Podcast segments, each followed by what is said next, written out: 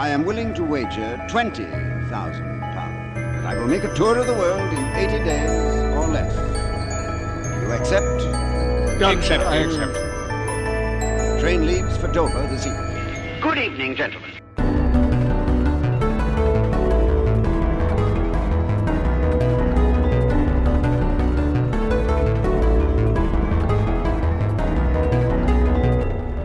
Hello, everyone, and welcome to 80 Days in Exploration podcast. Today's podcast is brought to you as ever by three history and geography nerds and an internet powered balloon.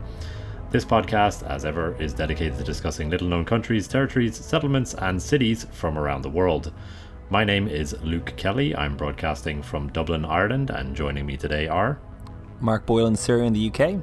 And Joe Byrne in Galway, Ireland. And in today's episode, we'll be talking about Paraguay, a small South American nation, sometimes referred to as the heart of South America, bordered by Argentina to the south and southwest, Brazil to the east and northeast, and Bolivia to the northwest. As one of only two landlocked countries in South America, the other being Bolivia, Paraguay was home to a number of native Indian groups, most prominently the Guarani, before being colonized by Spanish conquistadors in the early 1500s. During the 17th century, Paraguay became home to a large number of Jesuit missions where the native Guarani people were settled and converted to Christianity. Following independence from Spain in the early 19th century, the country was involved in a number of regional conflicts and subject to the whims of numerous dictatorial governments. This period culminated in the disastrous Paraguayan War, which began in 1864 and resulted in the country losing up to half of its pre war population and up to a third of its territory. Since colonization, Guarani culture, language, and traditions have remained integral to the country's national identity, and the majority of modern day Paraguayans are mestizo, descending from a mix of settlers and Guarani.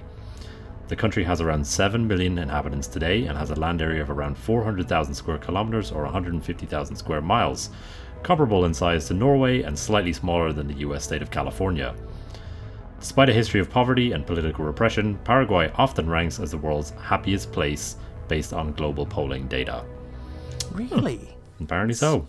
Yeah. She says so. Mm-hmm. Just on the landlocked thing, this is the only country that in South America that's never had a coast. Oh, yeah. Uh, Bolivia, it's Bolivia, Did? right? Yeah, Bolivia's the other one. Did, did once, and they're still a bit sore about it apparently. Yep. And uh, I think now they access the sea through the river Paraguay, or at least uh, Yeah, they have the deal. they have uh, I believe quite a strong navy and they they have a lot of, you know, very prominent rivers uh you Yeah. know that border and run through the country. So a lot of rivers. they have a lot of, you know, maritime tradition. It's just that uh, they don't have a coast. So The, the, the boats are small. Yeah, yeah. So, should we kick off by talking a little bit about something that we're looking forward to discussing in this episode? How about you go first, Joe? Uh, something I found really surprising when reading about this is how there are significant settlements in the Chaco region, uh, the kind of less populous western part of Paraguay, uh, in which the primary spoken language is, is a form of Low German. And um, All right. that's not what you'd expect in a Latin American country which has retained a lot of indigenous language. Are, are we talking people who, uh, you know, turned up in Paraguay in, in the winter months of 1945? Or are we talking people who No, uh, no, have naturally come there over the previous decades? No, I mean the people arrived there earlier. Um, the, Okay, the, the, the, good. the after forty five people probably have spoken uh, Hochdeutsch rather than uh, Plautdeutsch. You get Okay. they're going to pass Paraguay, Paraguayan Germans. You got my eye I'm not you, saying that there's same. no Nazis went there, uh, but that's not what I'm talking about. I'm talking about much more wholesome um, German speaking communities. Cool. I'll get my buddy Steve Guttenberg on the case. Mark, what about you? Uh, yeah. So I mean, I, I have a few dictators in some of my sections, uh, so a bit spoiled for choice. But I think there's one particular particular policy, which is maybe the first example I've ever seen of of somebody perhaps being too progressive. Uh, uh yeah. Uh, A dictator being yeah. too progressive. Interesting. being inarguably too progressive. Uh, yeah. Okay. Cool. Uh, I'm looking forward to talking a little bit about um, a 1986 British period drama film, uh, which is based on some of the events in one of my sections. So, Oh, um, Okay. which uh, stars Robert De Niro. Um, so, Oh right. yeah, and apparently won a won a lot of awards. So, uh, yeah, you'll have to stay tuned to find out what that what that's all about.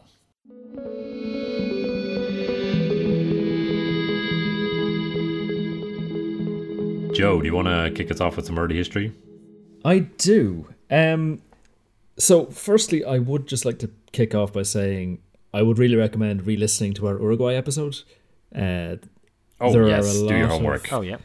similar things happening. Uh, Paraguay and It is a Uruguay are Guay, near each all. other. The, Yep. the Guay are both remnants of the of names in the in Guarani languages. Um, Yeah. E meaning water.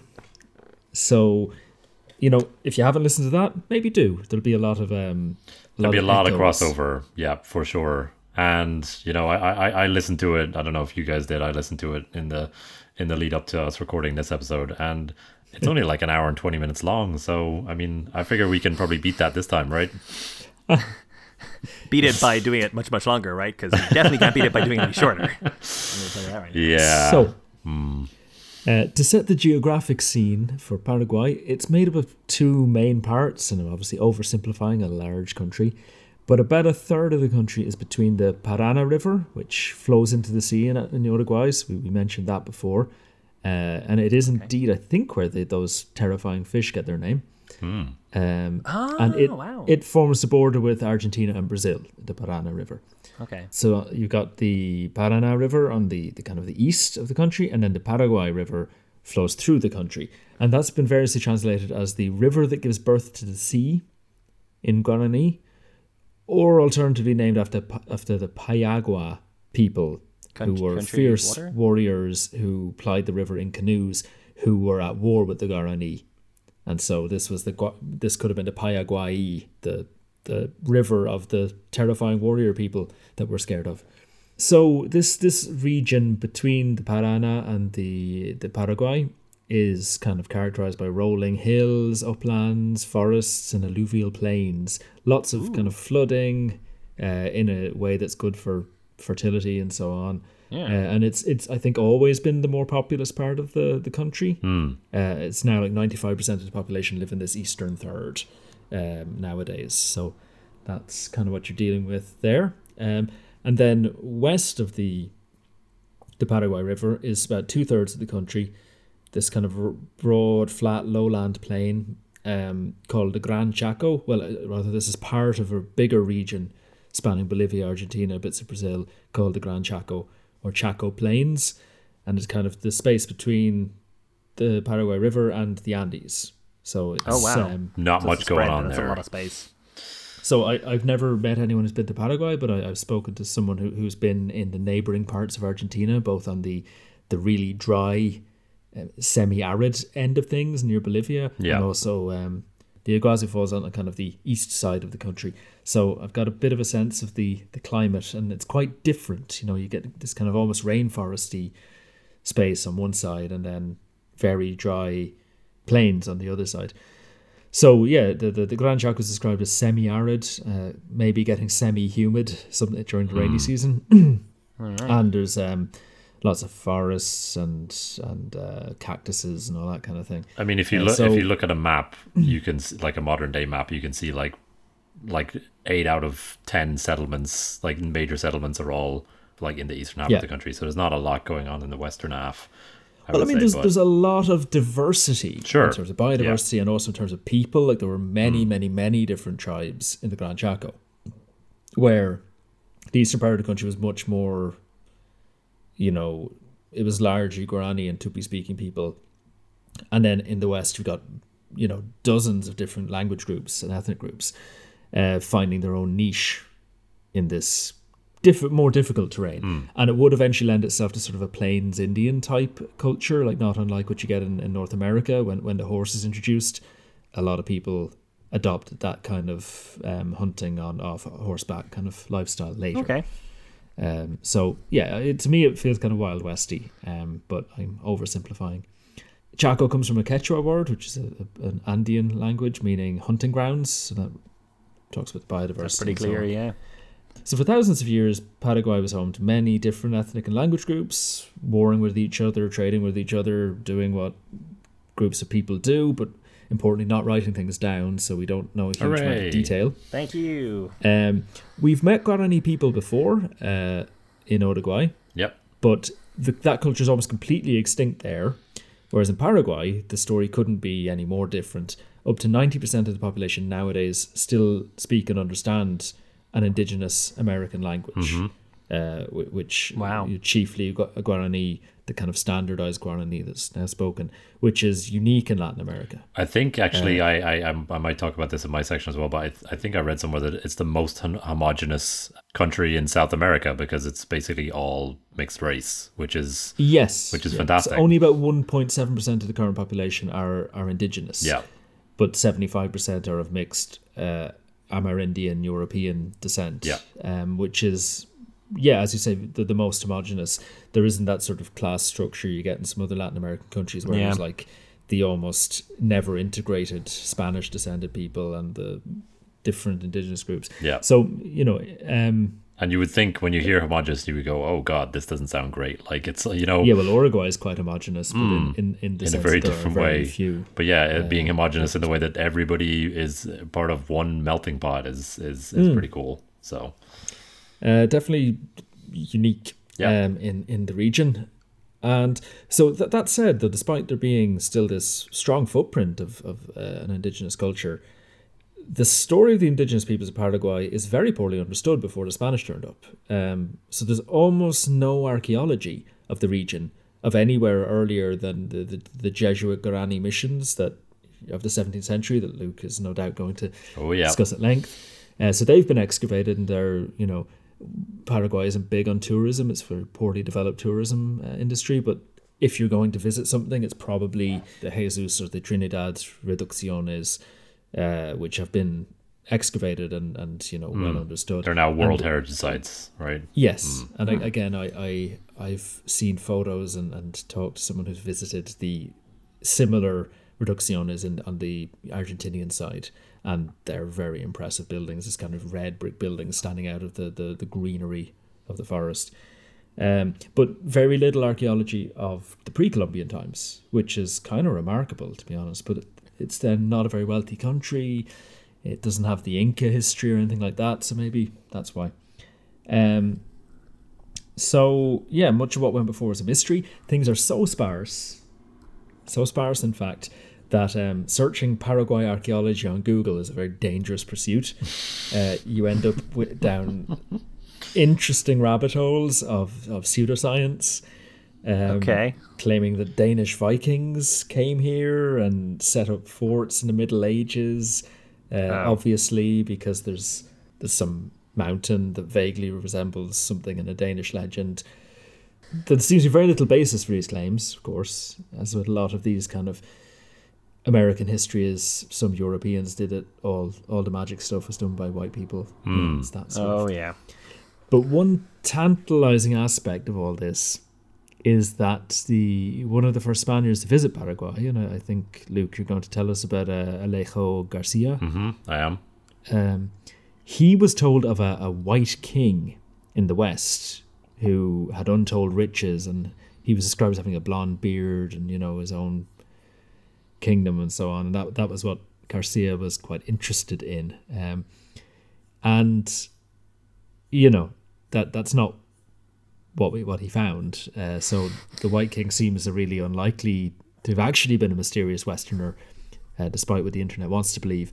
But that's about you know there was some kind of legend, as much as the Aztecs had a legend of you know white visitors from the sea. That you know, I I wouldn't. I would say it's much more likely that th- these are legends that um, that Europeans are obsessed with, rather than than So, some, some kind of like Vikings. in Twenty and Me report gone terribly terribly awry. so some Danish guy's got a single red dot in Paraguay. So you know what? Uh, I've done my research. Uh, YouTube, YouTube, YouTube.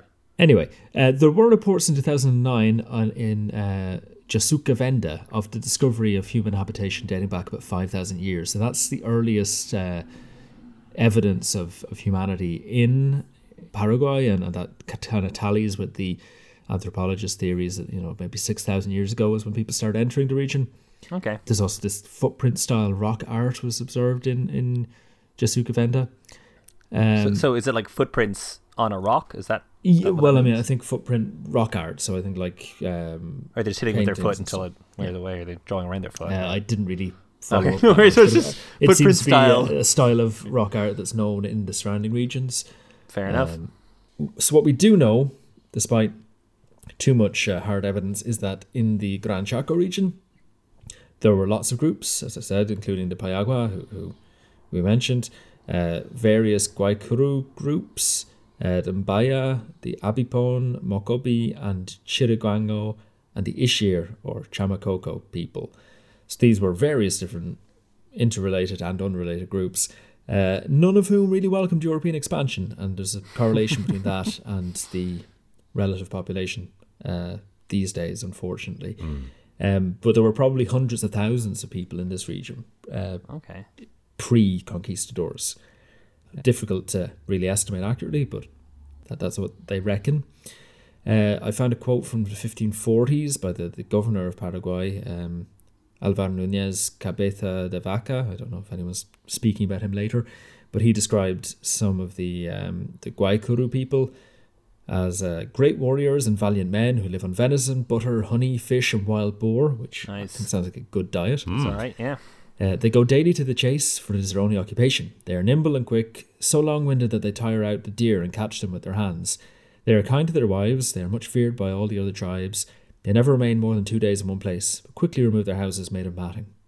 So that's, you know, a little after contact, but that's how they were being described. Um, the eastern part of the country was was um, a little more settled, I think. So a lot of nomadism in the west. The eastern parts they were kind of semi-nomadic um, Guarani speakers for the most part, as well as other related linguistic groups such as Tupi speakers, the Tape, the Atila, the Itatini, the Guarajo, and also some Arawak people. But I didn't Ah, okay. really see much more about that. They, they, there's a lot of Arawak languages in South America, like the whole stretch from like Cuba to here, which is kind of remarkable. So the the Guarani were beset on all sides by fierce enemies, um, such as the Payagua people, and this would lead to them actually allying with the Spanish and seeing them as a new political player in the region that could be of benefit to them. Okay. They were reasonably settled communities where like a couple of villages would share a chief, and there was uh, quite a bit of structure to the civilization. Um, and the mestizo population of today is largely descended from uh, Guarani people who who bought into the the changed world. Yep.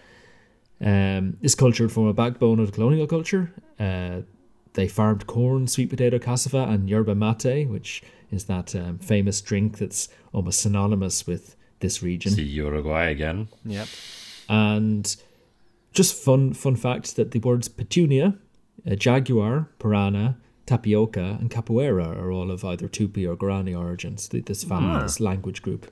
So Cool. um, yeah, jaguars are quite common in the forests here, I think, or at least were.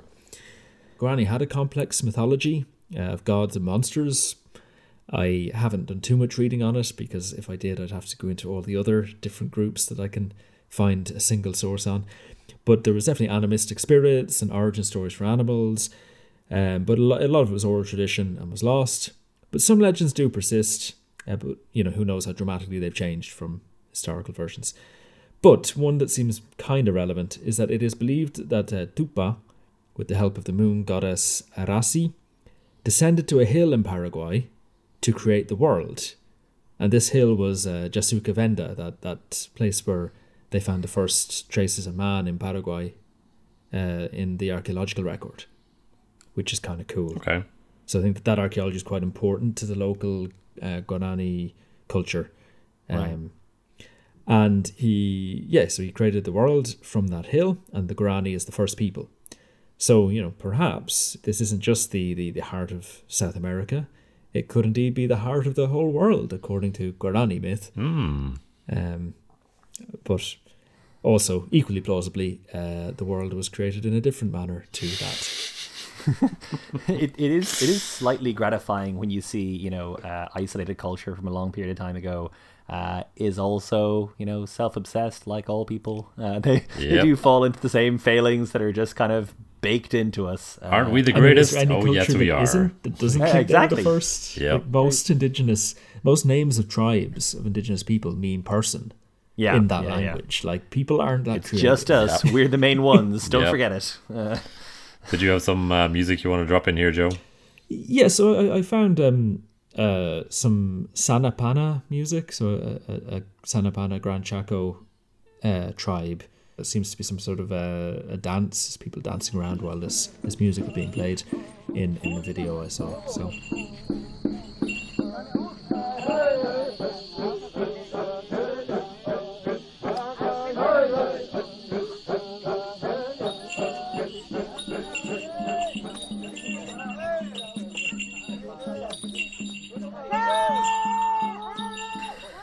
Okay, so I'm going to try to speed through the next section as much as I can about 300 years worth of um, colonialism. So, Ooh, um, Grit your teeth, listeners. yeah, uh, Europeans are coming, but not British, funny enough, or well, no, we'll see. I don't think there's any British in this at Uh, all. I might talk about somebody who's possibly Okay. considered British, but you'll see. Okay. Uh, so much of the earliest kind of history of Paraguay comes from you know the records of co- uh, colonization, as you mentioned, Joe. And this begins in around 1516 with the Juan Diaz de Solis failed expedition to the Rio de la Plata. And he's also discover uh, credited as the discoverer of Uruguay. So we, we touched on him in that episode. yeah, they tried to set up Buenos Aires and it didn't go well. Yeah, exactly. So uh, Malas he was Aires. seeking passage from the Atlantic to the Pacific. Clearly, hadn't listened to our Panama episode yet, and uh, he was, according to his crew, at least, or reports from his crew, killed and eaten by cannibal Indians. Now, mm-hmm. Okay. there's some dispute. I think in our Uruguay episode we said it was a Charrua, and I think that's what you mentioned as well, Joe, in the notes. But Yeah. I've seen conflicting reports about this, so I'm just going to say there are some reports to say it's Charrua, and some reports to say it could have been the Guarani, but it's over 500 years ago, so who really cares? and Um, they both they both dig cannibalism I as a kind of a ritualistic thing. I heard that like, the Charrua eat your did, enemies. maybe didn't do as much cannibalism, but anyway, it's a tick in our cannibalism box, so I'm going to take Yeah, it. it's a good power move though. Don't invade us, we'll eat your heart. Yeah. is a good power Yeah. move. So Alejo Garcia, uh, who was possibly one of the crew on that uh, expedition, who you mentioned earlier, Joe, claimed to have heard rumors of this White King uh, from a group of Okay. uh, friendly native people who had told him there were cities rich with gold in the interior, and so he Yeah. he worked to fund an expedition which launched in 1521. Cannibals be damned, and Garcia, who's obviously a bit nervous based on his previous experiences, uh, spent several years after arriving on the continent outfitting for his trek into the interior. So he he he recruited natives, learned the way of the land, and uh, eventually set out in 1524. I I I heard that he he like he ended up on some island in Brazil where they spoke Guarani, and so he kind of learned the language in a sort of safe spot, and then That could have been like, it. Cool, I can get around Yep, now. that might have been it.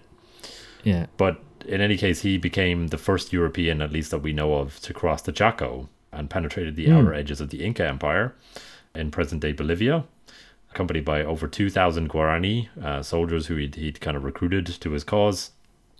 And he did manage to loot himself a bunch of silver, but was very soon after confronted by angry Incans. To whom the silver may have belonged. I'm not entirely sure. Ah, there we go. Yeah, so he retreated, but was turned upon and assassinated by his allies, his Indian allies, Okay. near San, pa- San Pedro on the Paraguay River.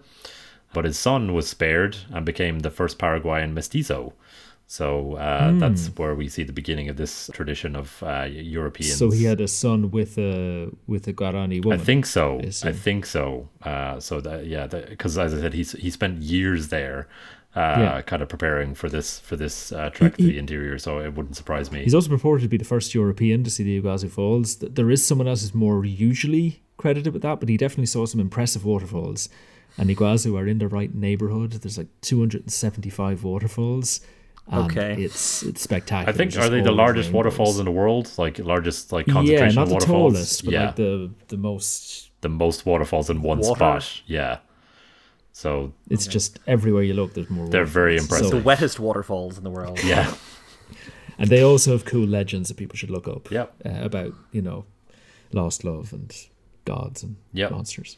Then we have uh, Sebastian Cabot, who we also mentioned in an, a couple Mm-hmm. of previous episodes. Do you guys remember where Sebastian Cabot came up before? Newfoundland. Newfoundland and also Uruguay. Oh. Uh, he obviously appears in the Uruguay episode uh, during this period, but I think his father, John Cabot, was um, the discoverer John of Cabot, Newfoundland, or he was very That was it. Yeah, it was John. Calvin, Yeah. yeah, yeah. Yeah, so he was British, right, or Scottish, or something. Yeah, that's the thing. So I was looking into Sebastian Cabot's background. That's why I said uh, earlier, like I wasn't really sure if the British show up because technically uh, they say that Sebastian Cabot was Venetian, but then he worked for the Spanish, and he also told, Yeah. he was also educated in England, and I think claimed to be British uh, on a number of occasions. Right. So, so Well, like I think John was, he was from Britain somewhere. yeah, yeah.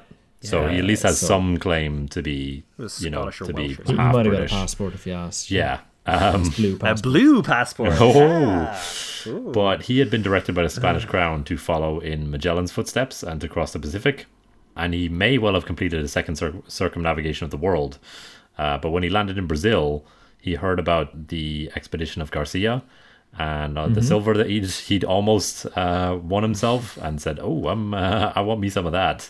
So he basically abandoned his mission and sailed to the mouth of the Rio de la Plata. And his crew were not entirely happy. Three of his senior officers apparently rose up against him. And he dealt with them by marooning them on uh, Santa Carina Island off Brazil, where, uh, to quote the source that I read, they are believed to have died. so, right. Okay. Well, Yep. they definitely are dead. They're dead now, yeah. yes. So uh, he was a Old Testament justice kind of guy. Um, so yeah, he and his men, his remaining men, sailed up the Rio Parana around or for around 900 kilometers and traded for some silver, which the natives told him had come from the west, which is mm-hmm. exactly what he was hoping to hear. But he turned around and sailed back to the coast, believing that he'd found the route to the riches of Peru. Cabot then renamed the river the Rio de la Plata. So that's where that name comes from, the River of Silver. Ah, but like, I, I heard that the, the silver they sold him was actually from Garcia's, you know, murdered body. It could have been, yeah. It could have. It, it Uh, could, that it could well have been. like the whole name of the, this region, like the Argent in Argentina, and the the, the whole Mm. region is called like the Rio de la Plata region uh, around Uruguay and Paraguay and Argentina. May just be named after some war, but like there's no silver here at all. yeah, any silver that might turn up in the region has been has come from the Incas. Yep. a long, long way away. So it's a complete misnomer. it is. But you know, it wouldn't be the first time a place is called that. Bit bitter for your place to be named after a material that is noted for being second best to another better material. That's fair enough.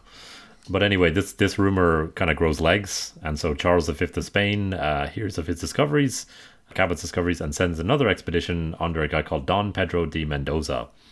Uh, Mendoza is a, a bit of a divisive character. Uh, he, he apparently had pressed to be granted the rights to explore South America and establish colonies at his own expense for a number of years. Uh, so he, he was convinced of this myth of silver. And he was eventually granted 2,000 men, 13 ships, and a host of supplies, and told that he should transport uh, at least 1,000 colonists within two years, and was essentially given free reign over the lands that he conquered. So he set out in 1534 and very soon after proved to be an ineffective leader, certainly of colonists. A storm uh, early on scattered many of his ships before they reached the South American mainland, and his second in command was assassinated mysteriously after being accused of disloyalty. No comment. and uh, he was also riddled with syphilis uh, when he Oh, arrived. So, um, yeah, he established a fort at what would later become Buenos Aires. And in his early forays into the continent, he managed to turn friendly natives into enemies. His men then found Nice. themselves reduced to sheltering behind a low mud wall, a couple of feet thick, which shrank every time it rained, and no. r- had to resort to eating rats, mice, snakes, lizards, rawhide boots, and their own dead shipmates. Um, so oh, double check in the cannibalism box. oh no. But that, you know, if you got to pick a cannibalism, eating the heart of your enemies or eating your friend because you're hungry, Yeah, one is better than the it other. It definitely is. Yeah. Yep. So in October 1536, becoming steadily and steadily sicker, he sent a small party to explore the Parana and Paraguay rivers. And in command, he, like he put it, he basically gave his, his first lieutenant, a guy called Juan de Ayolas, command of this expedition. He departed with 170 men. You don't need to remember his name, but the guy accompanying Oh, him good. was a 31 year old Basque guy named uh, Domingo de Irala, and you do need to remember his name. He would go on to be Okay. pretty important. Domingo important. de Irala. Yeah, Irala. Uh, so Mendoza heard nothing from his party for about three months. He then sent another lieutenant, a guy called Juan Salazar de Espinosa, or I'm just gonna I've just referred to him as Salazar, and 70 accompanying men to look for the first party. And he waited another Okay. three months and heard nothing. So he decides, you know what, uh, my, I'm falling apart and becoming rapidly more syphilitic. So uh, he decides to hightail it out of Buenos Aires in April of the following year and would die on the journey back to Spain. Oh my god. So Bye, Ayolas, Mendoza. uh, so Ayolas, Adios. yeah, Ayolas of the third of the first party and his crew had followed Cabot's route up the River Paraguay, and uh, they founded uh, the port of Candelaria in February of that year, Lovely. and that would develop into the modern city of Fuerte Olimpo. It's a nice name. Yep. And he left Irala, his lieutenant, behind. This is the guy that I told you remember his name, with a small party of around 30 men, and he continued on. And we never hear from him again. Uh, he basically disappears Oh wow. with all of his men. So Salazar, the second party, eventually meets up with Irala, but uh, they couldn't find Ayolas, the first guy. So um, Salazar returns back downriver to a place called the Bay of uh, Caracara, where he had encountered friendly natives on his way. So he's like, I'm going to go back there to where I met those uh, very friendly uh, Those Guarani. people he didn't want to kill. me. Yeah. Uh, while Irala remained where he was uh, to kind of wait for his commander to return, which he never would. Okay. So on August 15th, uh, 1537, Salazar and his men founded a new settlement, Nuestra Senora de, de la Asunción. Oh, Asuncion. Yes. That's, so that's that the is the modern day right? capital of Paraguay, founded on August 15th, 1537, as I said. The, the, the place names around Paraguay are very Mary heavy. Hmm. So this is Our Lady of the Assumption. There's also Yes. a Concepcion and a, a Pilar, which are and and we we had Candelaria as well. Those are all names of Mary. Mary of the Candles, Mary of the Pillar, Mary of the Conception, Mary of the Assumption. Yep. They were very very keen on Our Lady. It- Were it- these colonists? I'm, I'm going to throw in a, a hypothetical. Is it maybe because a lot of these, you know, while you know they they were uh, Spaniards in the 1500s, so they were pretty darn Catholic. Yeah. Um, they maybe necessarily weren't, but they weren't necessarily, you know, religious scholars, or they weren't, you know, uh, missionaries themselves. So they kind of they had some Catholic knowledge. They they need to call it. Mary's a pretty big figure in Catholicism, so they kind of they went for the kind of the the top tier, and they weren't going for Saint Barnabas of the clubbed foot or whatever. You know, they weren't going down Yeah. down the run the rungs, uh, scraping Yep. the barrel saint wise. That's my hot take. I've also noticed for some reason, I don't know, maybe, maybe we'll get onto this later, but I've noticed that like um, a lot of places in modern day Paraguay are named after uh, people, People. but with Yeah. the title included. So there's places Yes, like, like a Colonel doctor- and Doctor and things like this that like Oh, I did see that. Yeah. and president. Yeah. Well, So, we- like, there's a town, a whole province named after an American president. Yes, I, I will talk about that later. Actually, that comes up in my next section. But Yeah. um, But no, there, there was a town in the Chaco called like Doctor Pedro P. Something, Yeah. isn't there? it's like it's you, generally if you Which name a place after a person, you don't give their title as well. But anyway, um, yeah, that's that's Here is a city of Mister yeah. This this town is called Mister Joseph Byrne. Like Doctor Joseph Byrne. I'm, I'm, looking. I'm looking at the. I'm looking at the thing now, and yeah, there's like a Mayor Pablo Lagerenza, Mayor Infante Rivarola. Yeah, Yep. They, So they they full name people here. Yeah, it's name it's an and title. approach, but it makes the maps very busy. So anyway, basically, yeah, Asuncion sits right on the cusp of the Chaco that we described earlier. Basically, like uh, across the across the river from the Chaco. So he describes it like um, you know the the riverbanks around the area were high enough to protect the town during flooding season. Uh, the natives were friendly and cooperative, and the land was very fertile. So Yeah. uh, the natives also told him that some fierce warriors lived in the Chaco across the river, but Salazar didn't notice, didn't didn't worry too much about them at this point. Right. The settlement soon began to grow, and in November, uh, a ship arrived from uh, Buenos Aires with uh, reinforcements. Uh, and there had been some squabbling and, like, um, I suppose, uncertainty about the, the leadership of, of the Spanish colony uh, in the wake of Mendoza's departure and eventual death and Ayolas' disappearance. So basically, the, the, the guy who had been charged with establishing this colony was was dead, although they didn't know that at this time. But also, the second in command was also disappeared.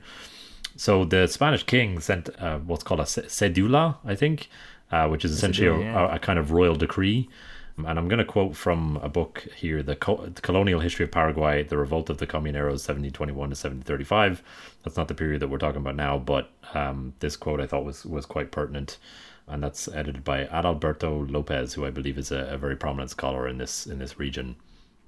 So he says, uh, if, stated the cedula, a successor had been named and was still alive, he was to be the leg- legitimate governor of the province of Rio de la Plata. If, on the other hand, Mendoza's successor was dead, or a successor had not been named at all, uh, the survivors of the expedition were to gather peacefully and freely elect, in the name of the king, a governor for the province.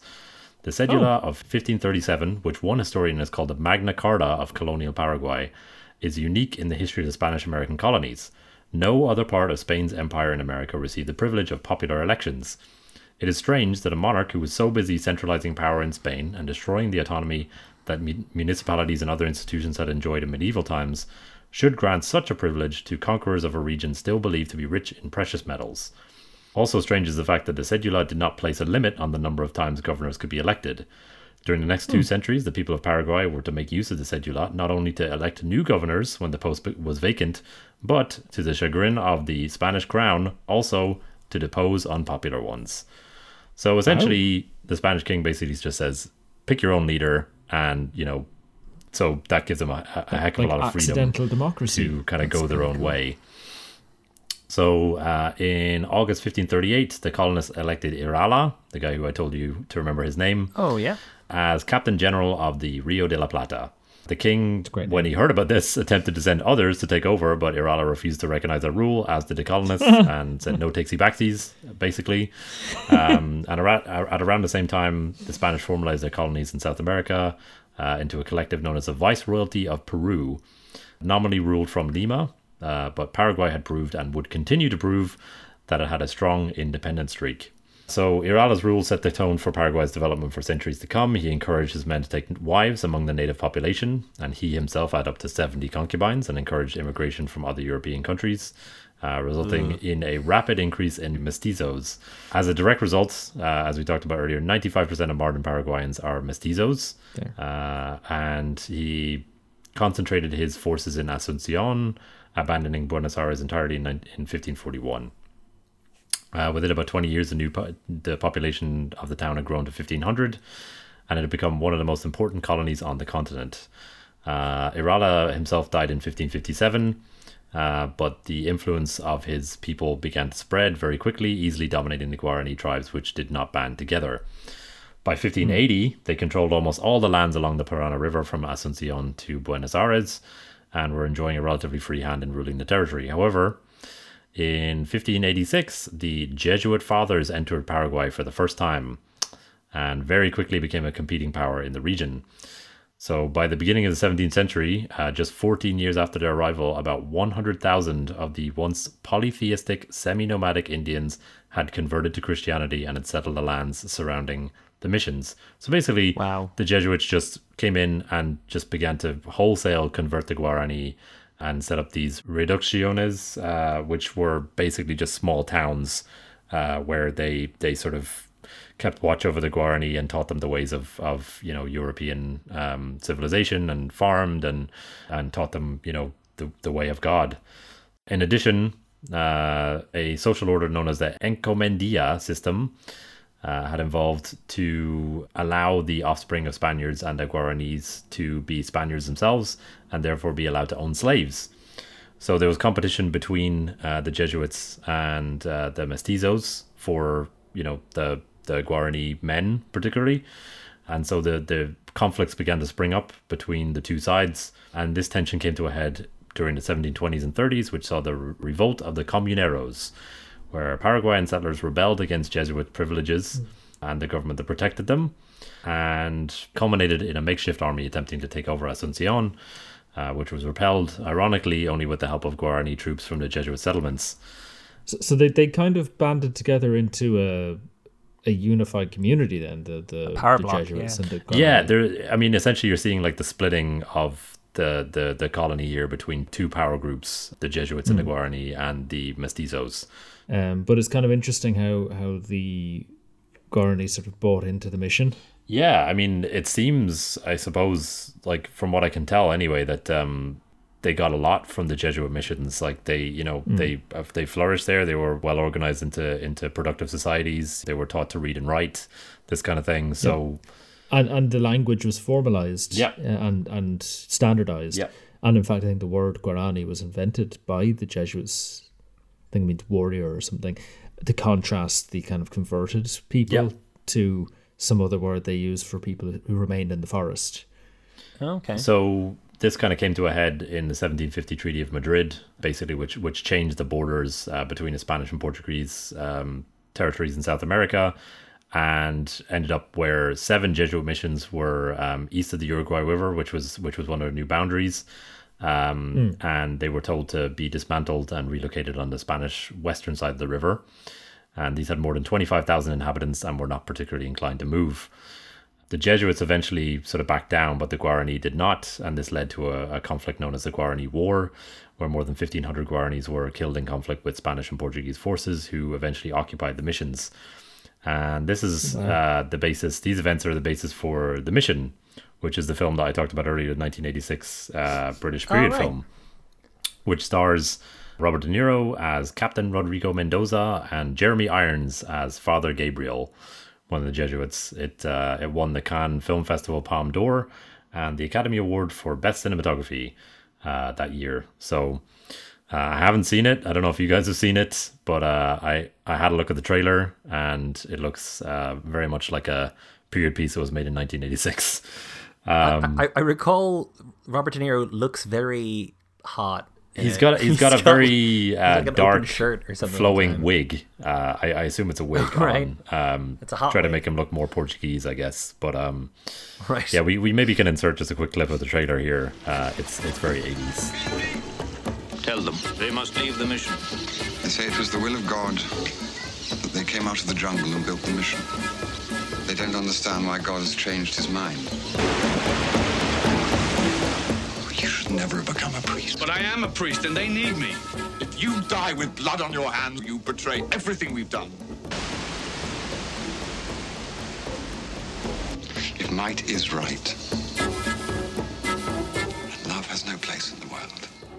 This period also makes a cameo in, in Voltaire's book Candide. So it was kind of people were aware of this back home in Europe and had mixed opinions about whether it was good or bad and whether there was something noble about these native people following the priests or if the priests were taking advantage of them or if they were just hmm. militarists with cassocks on.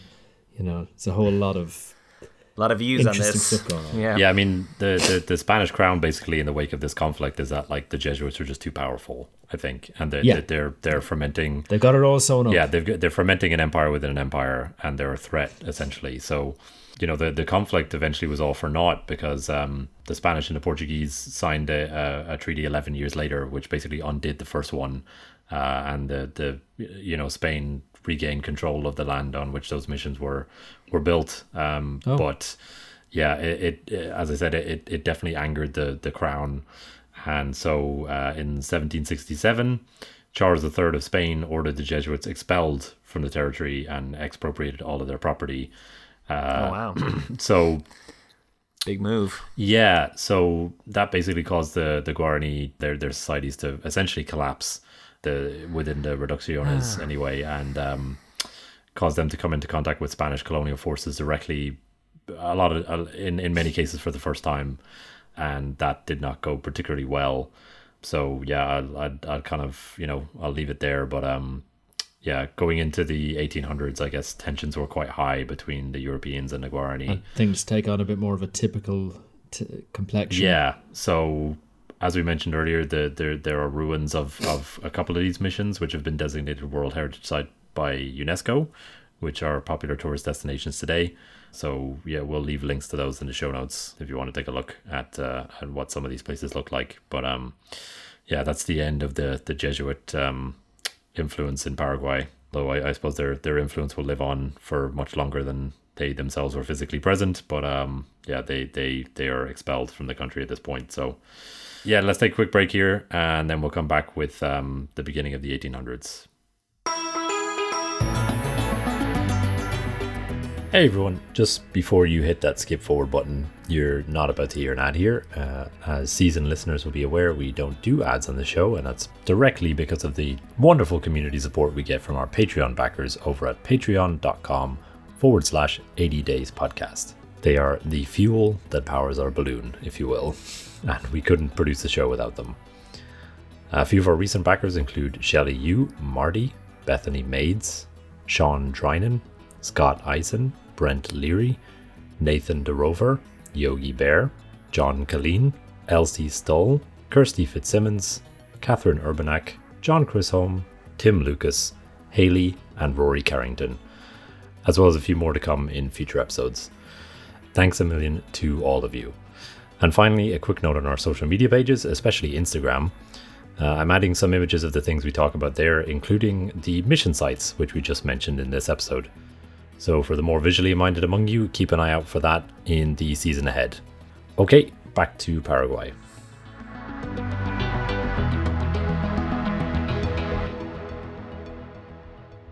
So uh, I'm taking over around 1800 and just giving you a kind of a lay of the land after the kind of expulsion of the Jesuits, Paraguay had rather fallen down the, the agenda of Spain.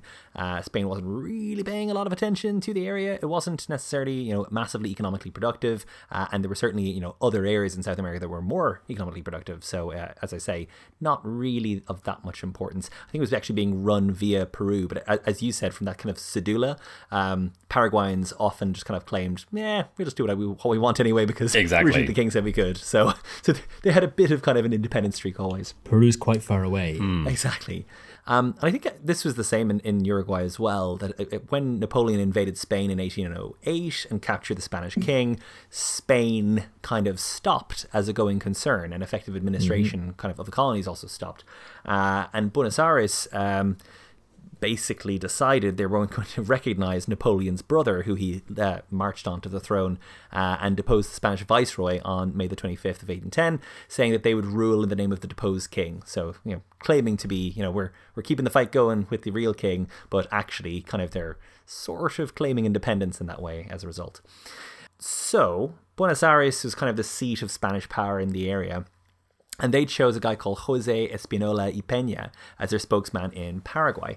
Now, Espinola has been described uh, by a historian called uh, John Hoyt Williams as perhaps the most hated Paraguayan of his era. uh, well, why was this? Uh, well, he was closely linked to the ex governor, a guy called uh, Lazaro de Rivera, who had shot hundreds of Paraguayans uh, un- until he was forced from office in 1805. So th- this guy was nice. like the, the kind of toady of this guy who was just massacring his own people, and they sent him in as their their representative. Uh, it was a bad move, I gotta say. Uh, so um, Espinola uh, fled back to Buenos Aires and lied about the extent of support in Paraguay uh, for uh, Buenos Aires generally. And Buenos Aires kind of sent some troops in, thinking we we will be greeted as liberators uh, under under General Belgrano uh, to uh, subdue Asuncion. Paraguay won these battles easily, and. the next step is, is a bit counter counterintuitive because they had won so easily the the Paraguayan powerful people were then quite worried actually about the power of the the, the soldiers. So they thought these oh. soldiers then posed a direct threat to them. Um, and the Paraguayan governor Bernardo de Velasco, uh, he sent most of the soldiers home without paying them, uh, took their weapons away, and just kind of dispersed the army. Uh, so they weren't paid after eight months of service. Um, That's gonna engender good feelings. It's going to rankle, yeah. So Velasco mm. had also been a part of these battles and had fled the battlefield uh, at uh, Paraguarí, which is a specific uh, battle, uh, thinking the Argentinians were going to win. So he he, he fled uh, very cowardly. Um, and then the last straw was he asked for military support from the Portuguese against Argentina. And Paraguay mm. were like, hmm. "Look, you're you're you're taking the piss, guy. We're gonna we're gonna have to depose you, I'm afraid. so there was there was a big uh, big revolt, and uh, independence uh, was declared on the May the seventeenth of eighteen eleven. Now, Paraguay was. Is it, sorry, go on. Is that very early for independence in South America? it, it is very early. I think. Is that like pre Bolivar? Uh, I think so. Yeah. They, did, they didn't need no stinking Bolivar. They were just doing their own thing. Wow. Uh, and Bolivar was mainly up in the north, I think, as well. He was more like yes, Colombia cool, yeah. and so on. Um, anyway, so um, just to again give it a, a, lay of the land, very high illiteracy, very low education. Um, nobody in Paraguay really had that much experience of you know governance or running a country for that matter. Um, the uh, the Indians, the Guarani, um, were treated pretty terribly in this period. Uh, well, I, I, read uh, the phrasing of like slaves or, or children. Um, and as I say, uh, you know, it, it's a bit awkward because um, they're surrounded by uh, the pretty aggressive Chaco tribes. They, they you know, were pretty aggressive at this point. Uh, so yeah, a bad way to start a new country. So I'm going to talk about uh, this guy who I've, I've used this phrase before. I would regard this guy as Mr. Paraguay. And mm. this is the person who is the reason that there is a Paraguay. Uh, his name is Jose Gaspar Rodriguez de Francia.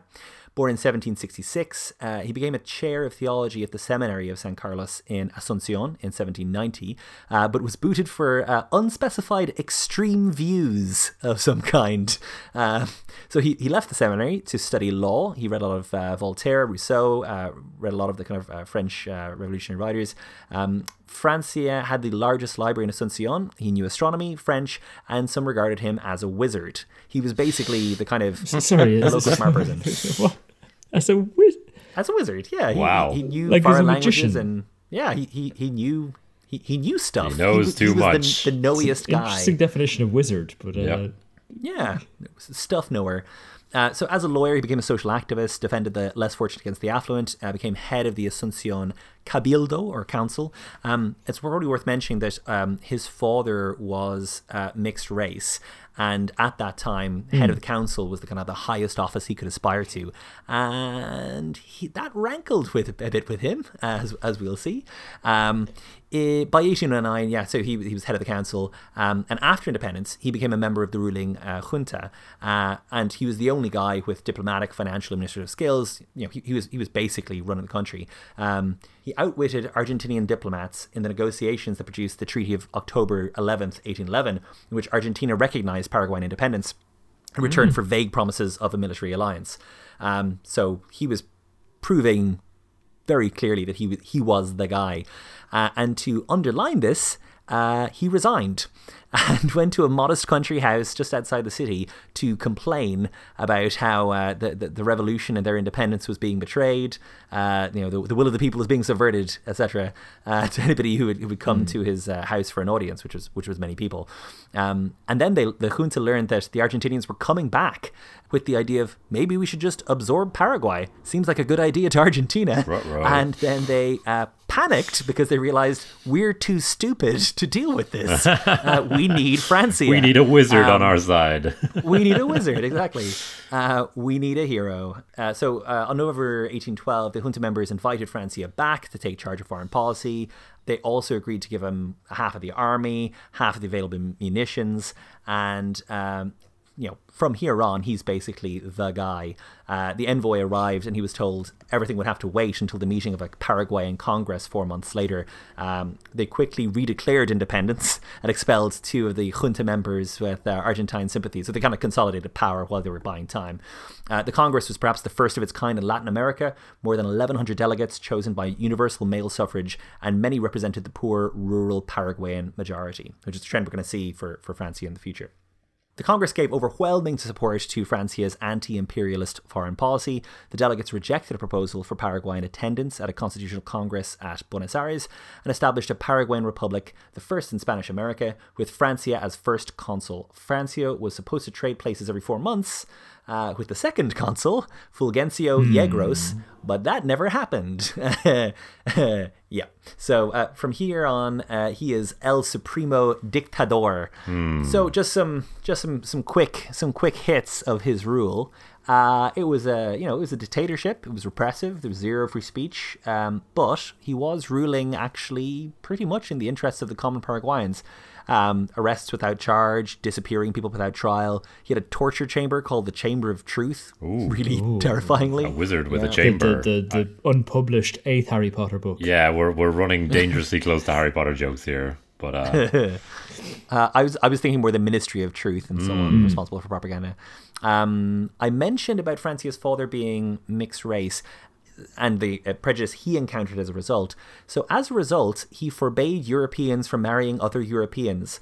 uh, forcing the elite to choose spouses from among the local population. So he he outlawed same race marriage in that context. Wow. Yeah, he's like the opposite of a of a Jim Crow, I suppose. Um, Yeah, and and that, that that that was my comment about being almost too progressive. Uh, uh, You but, must uh, marry but outside go. of your class, essentially. Yeah. Wow. It it, it is interesting. It's Yeah. interesting. Is Um, is this the point I should mention that that that screenshot I sent you from Wikipedia a, a while back? Hmm. Yeah, so the, the, there was a, the, the quote was it, Francia had a very liberal view of sexuality. He made marriage subject to high taxation and um, restrictions, and insisted on personally officiating over all weddings. So that's um, Oh, yeah. interesting. He kept a ledger of all the women he slept with, and despite having no close relationships, he had seven illegitimate children. Uh, the oldest, uh, Ubalda Garcia de Cañete, he caught um, outside his palace uh, prostituting herself. So his response to this, like any good father, was to declare prostitution an honourable profession and that all prostitutes should wear golden hair combs in a manner uh, that fashionable Spanish ladies were doing at the time. Wow. Um, I mean, I, I, I kind of think it's cool. It's an Like, approach. It's, it's it's pretty it's pretty supportive. I'm not sure I'd I'd have the Co Jones to do that, but uh, Yep. but uh, you know, um, it's it's pretty do- again progressive, pretty ahead of time, Yeah. supportive of sex workers Yeah. there. Um, yeah, but it was more to like insult posh people. a lot of his rule was about that. Uh, and it was again, like I'm what'll okay with annoy that. the what'll annoy the the, the libs, what'll annoy the The elites. What'll annoy the 1%? O- own some the libs. Spaniards, what'll annoy the Spaniards. Yeah.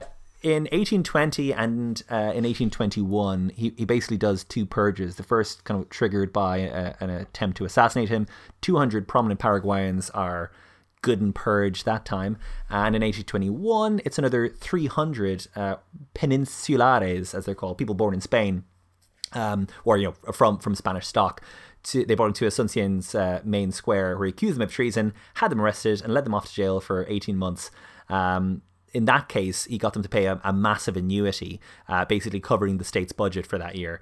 Um, and uh, that kind Wow. of broke their financial stranglehold on society. Okay. And took all their money, I basically. mean, when you said purges, I assumed he was going to kill these people. the first 200 he he he he, he kill purged Right. the, the the next 300 he kind of economically purged Okay. um he just kind of took him down a couple of notches in spanish Yep. sorry in um, paraguayan society You one percenters are going to join the 99%. And that's it Yep. uh, we're all 99% now baby Yep. uh, so francia was also very against the church uh, he banned religious orders, closed the country's holy seminary, secularized monks and priests by forcing them to swear loyalty to the, to the state, which I'm sure they loved, uh, abolished the privilege of clerical immunity from civil courts, uh, confiscated their property, and uh, subordinated church finances to state control. So basically, you know, the church is neutered as a force.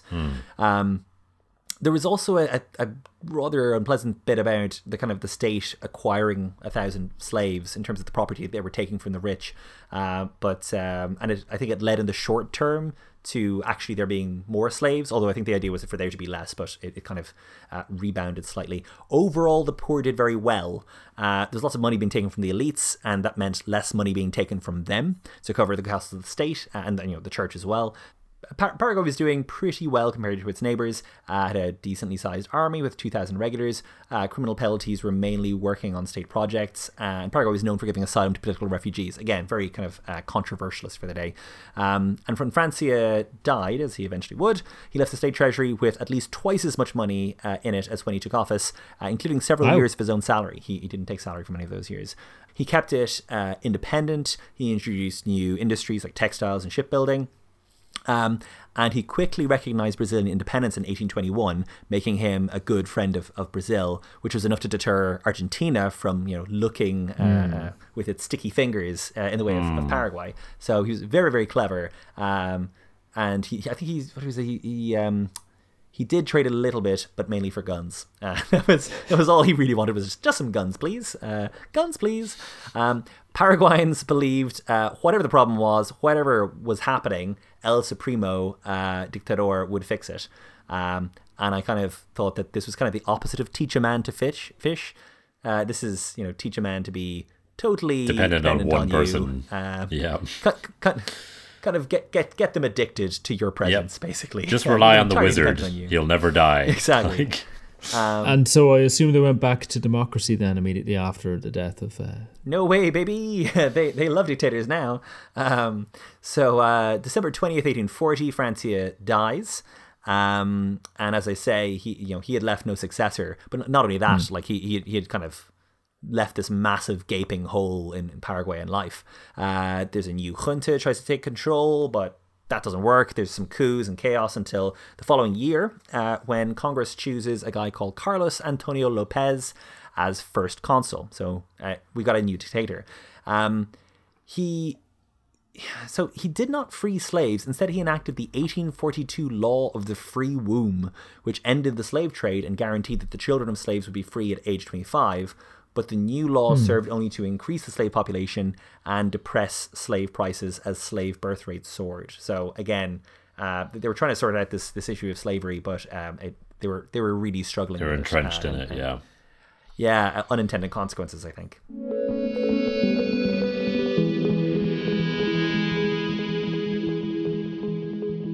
I suppose just to mention very briefly that like, in 1842 the the flag was adopted.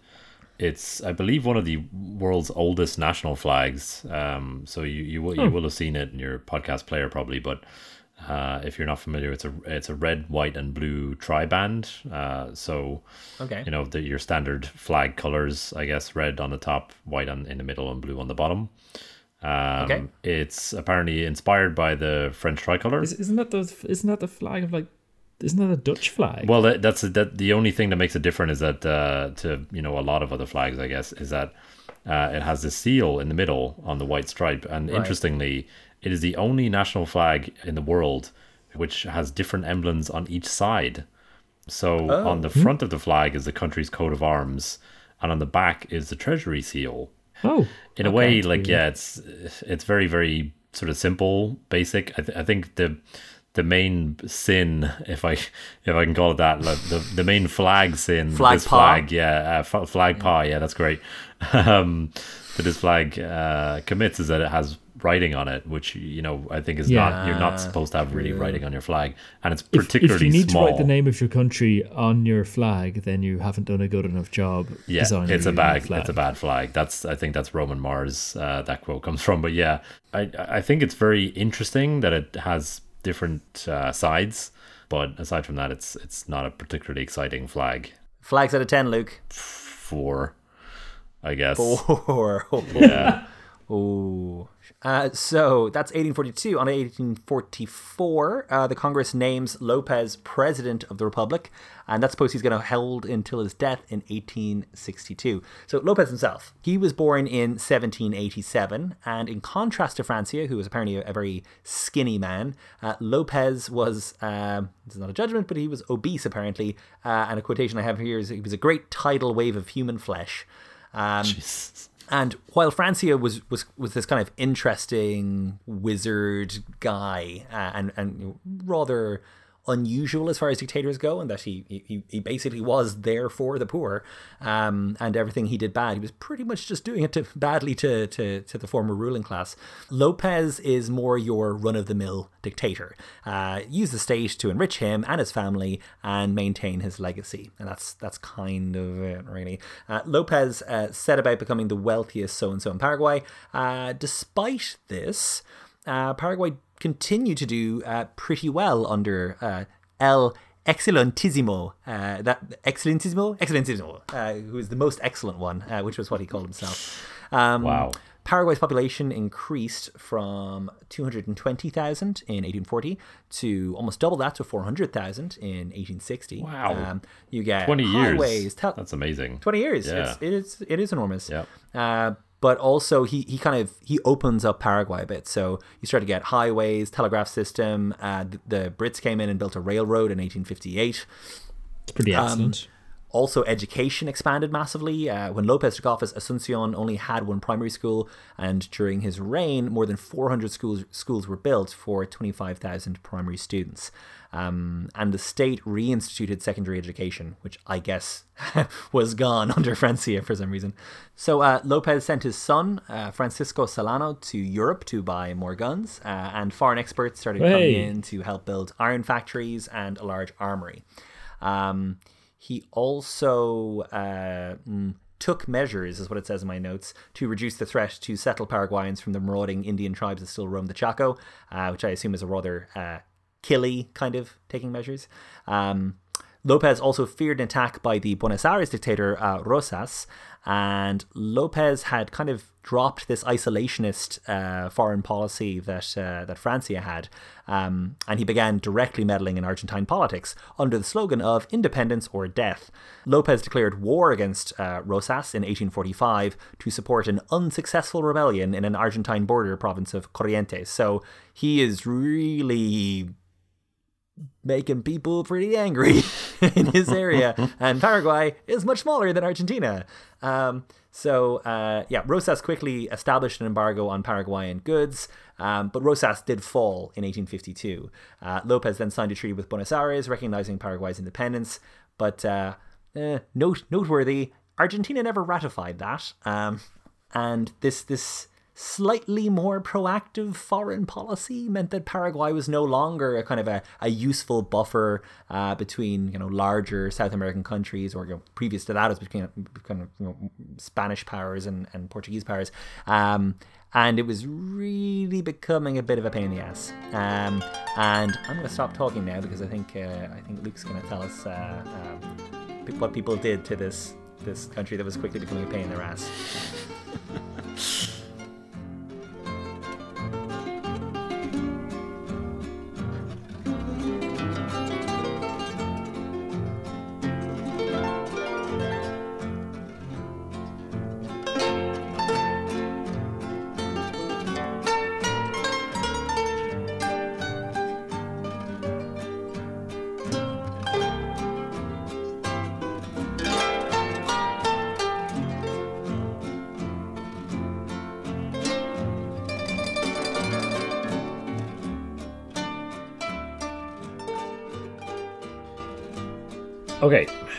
so the the next section we're going to get to is one of the most significant periods in Paraguay's history. It's the Um, thing. It's the the big it's thing. the that's coming. thing. Yeah.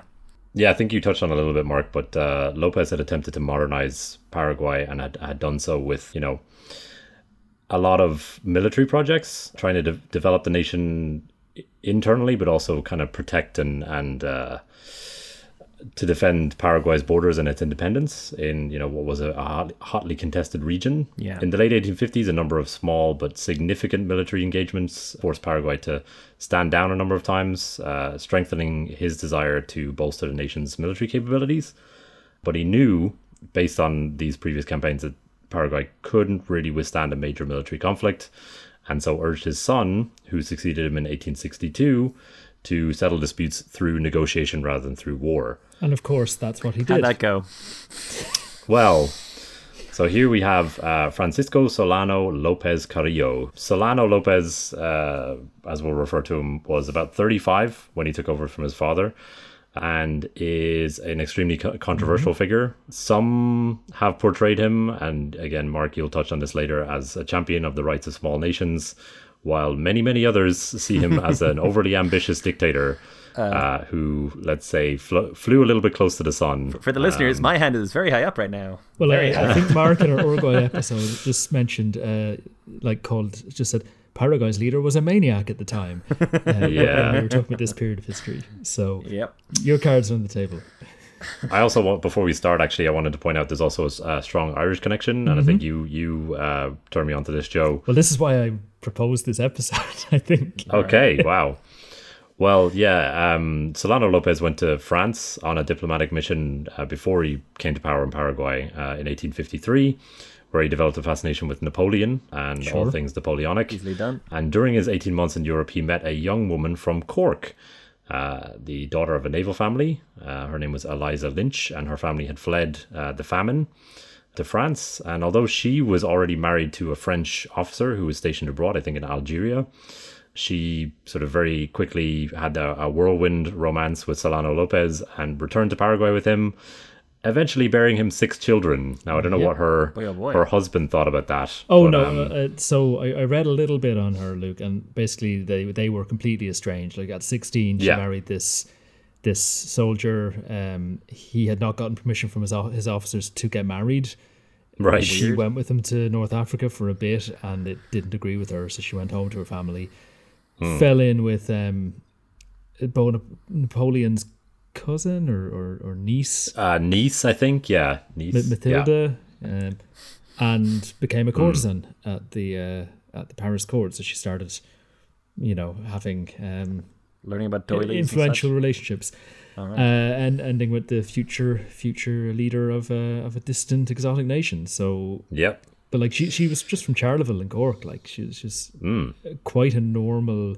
Obviously, middle class enough to be able to flee to Paris from the famine in Ireland, but Which uh, not everybody was able to do. no, but she's a really like I I seen her described as like the Evita of the nineteenth century. So, you know, Without the possibly without the kind of downtrodden like working class background. well, I Um, mean, she wasn't uh, she wasn't She a wasn't a- landowner. Like she true. she was a fairly ordinary person, uh, and obviously it goes to show that the Paraguayan lack of obsession with proper marriages is still in full swing. No one really seemed to care about yeah. Madame Lynch or La Lynch. She was known being just sort of the concubine of the president. That was that was fine. I, I've I've I've read kind of like theories that she was coercing him or Hmm. or you know almost whispering in his ear during uh, what's to Lady. Macbeth esque. Yeah, that, Yeah. that and whole pushing thing. his ambition. But also, Hmm. She I think she wrote a book later on, sort of claiming she never really had any any interest, not no interest in politics, but like she wasn't a political thinker. She didn't have a Yeah. plan, uh, so she was demonized by those who wanted to, and she's been made a kind of national heroine by others in much the same way as Eva Braun would be later, a kind of a, a symbol Yeah. of of um, a mother of the nation kind of character. So take your pick. Yeah, there's there's there's a lot of. I mean, again, we'll touch on it later, but the, the, this war is obviously still like a big, you Big know, scar uh, around Paraguay. It's a big scar on the nation. It's still debated today. There's a lot of conspiracy theories around it, which I'm not going to get into. Yeah. Um, and having a woman to blame is always good if, if you're Hmm. of a certain uh, mindset. We as men can all agree on that. Yeah. Who should but anyway, blame? let's Women? get into it. Oh. Um, so Uruguay, our old friend Uruguay, was in a very weak position after Lopez came to power due to a, a bunch of internal strife, which you will have heard about if you've listened to our Uruguay episode, and looked set to be engulfed in a civil war in 1863. Uruguayan General uh, Venancio Flores, uh, who I think you talked about in that episode, Mark, was then an officer in the Argentine army and was the leader of the Colorado Party of Uruguay and launched a coup slash invasion with the intention of overthrowing the Blanco Party, who were in power, with the backing of Argentina. Yeah, that sounds familiar. Yeah. The Blancos, who were in power, were allied with Paraguay, and Lopez immediately sent a note to the government of Argentina. Uh, and Argentina basically threw its hand up and said, "Hey, listen, we don't have anything to do with this," which um, was crazy, very right? was very handy for them. Yeah, really, the all you need to know about the the origins of this conflict is that Brazil and, and Argentina were sort of throwing their weight around uh, on the continent at this time because they were the two largest powers. So Uruguay is somewhat getting kind of shoved into into a corner here by by these two larger powers, uh, and Lopez decides I'm gonna you know I'm gonna come to the aid of the smaller power here because I could be next. You know, my country could could very well be next to be crushed between these two much larger forces. Uh, so he inserts himself and his military into this conflict on the Uruguayan side, declaring war on Brazil on the 13th of December 1864. Brazil's Uh, really big. Brazil is huge. Um, as is Argentina. Now, Argentina at this point was still out of the conflict, but Yeah. yeah, he, he declares war on Brazil in, in December 1864, as I said. Uh, the Colorados, however, unfortunately for him, would win out in Uruguay and take power, uh, therefore allying them with Argentina.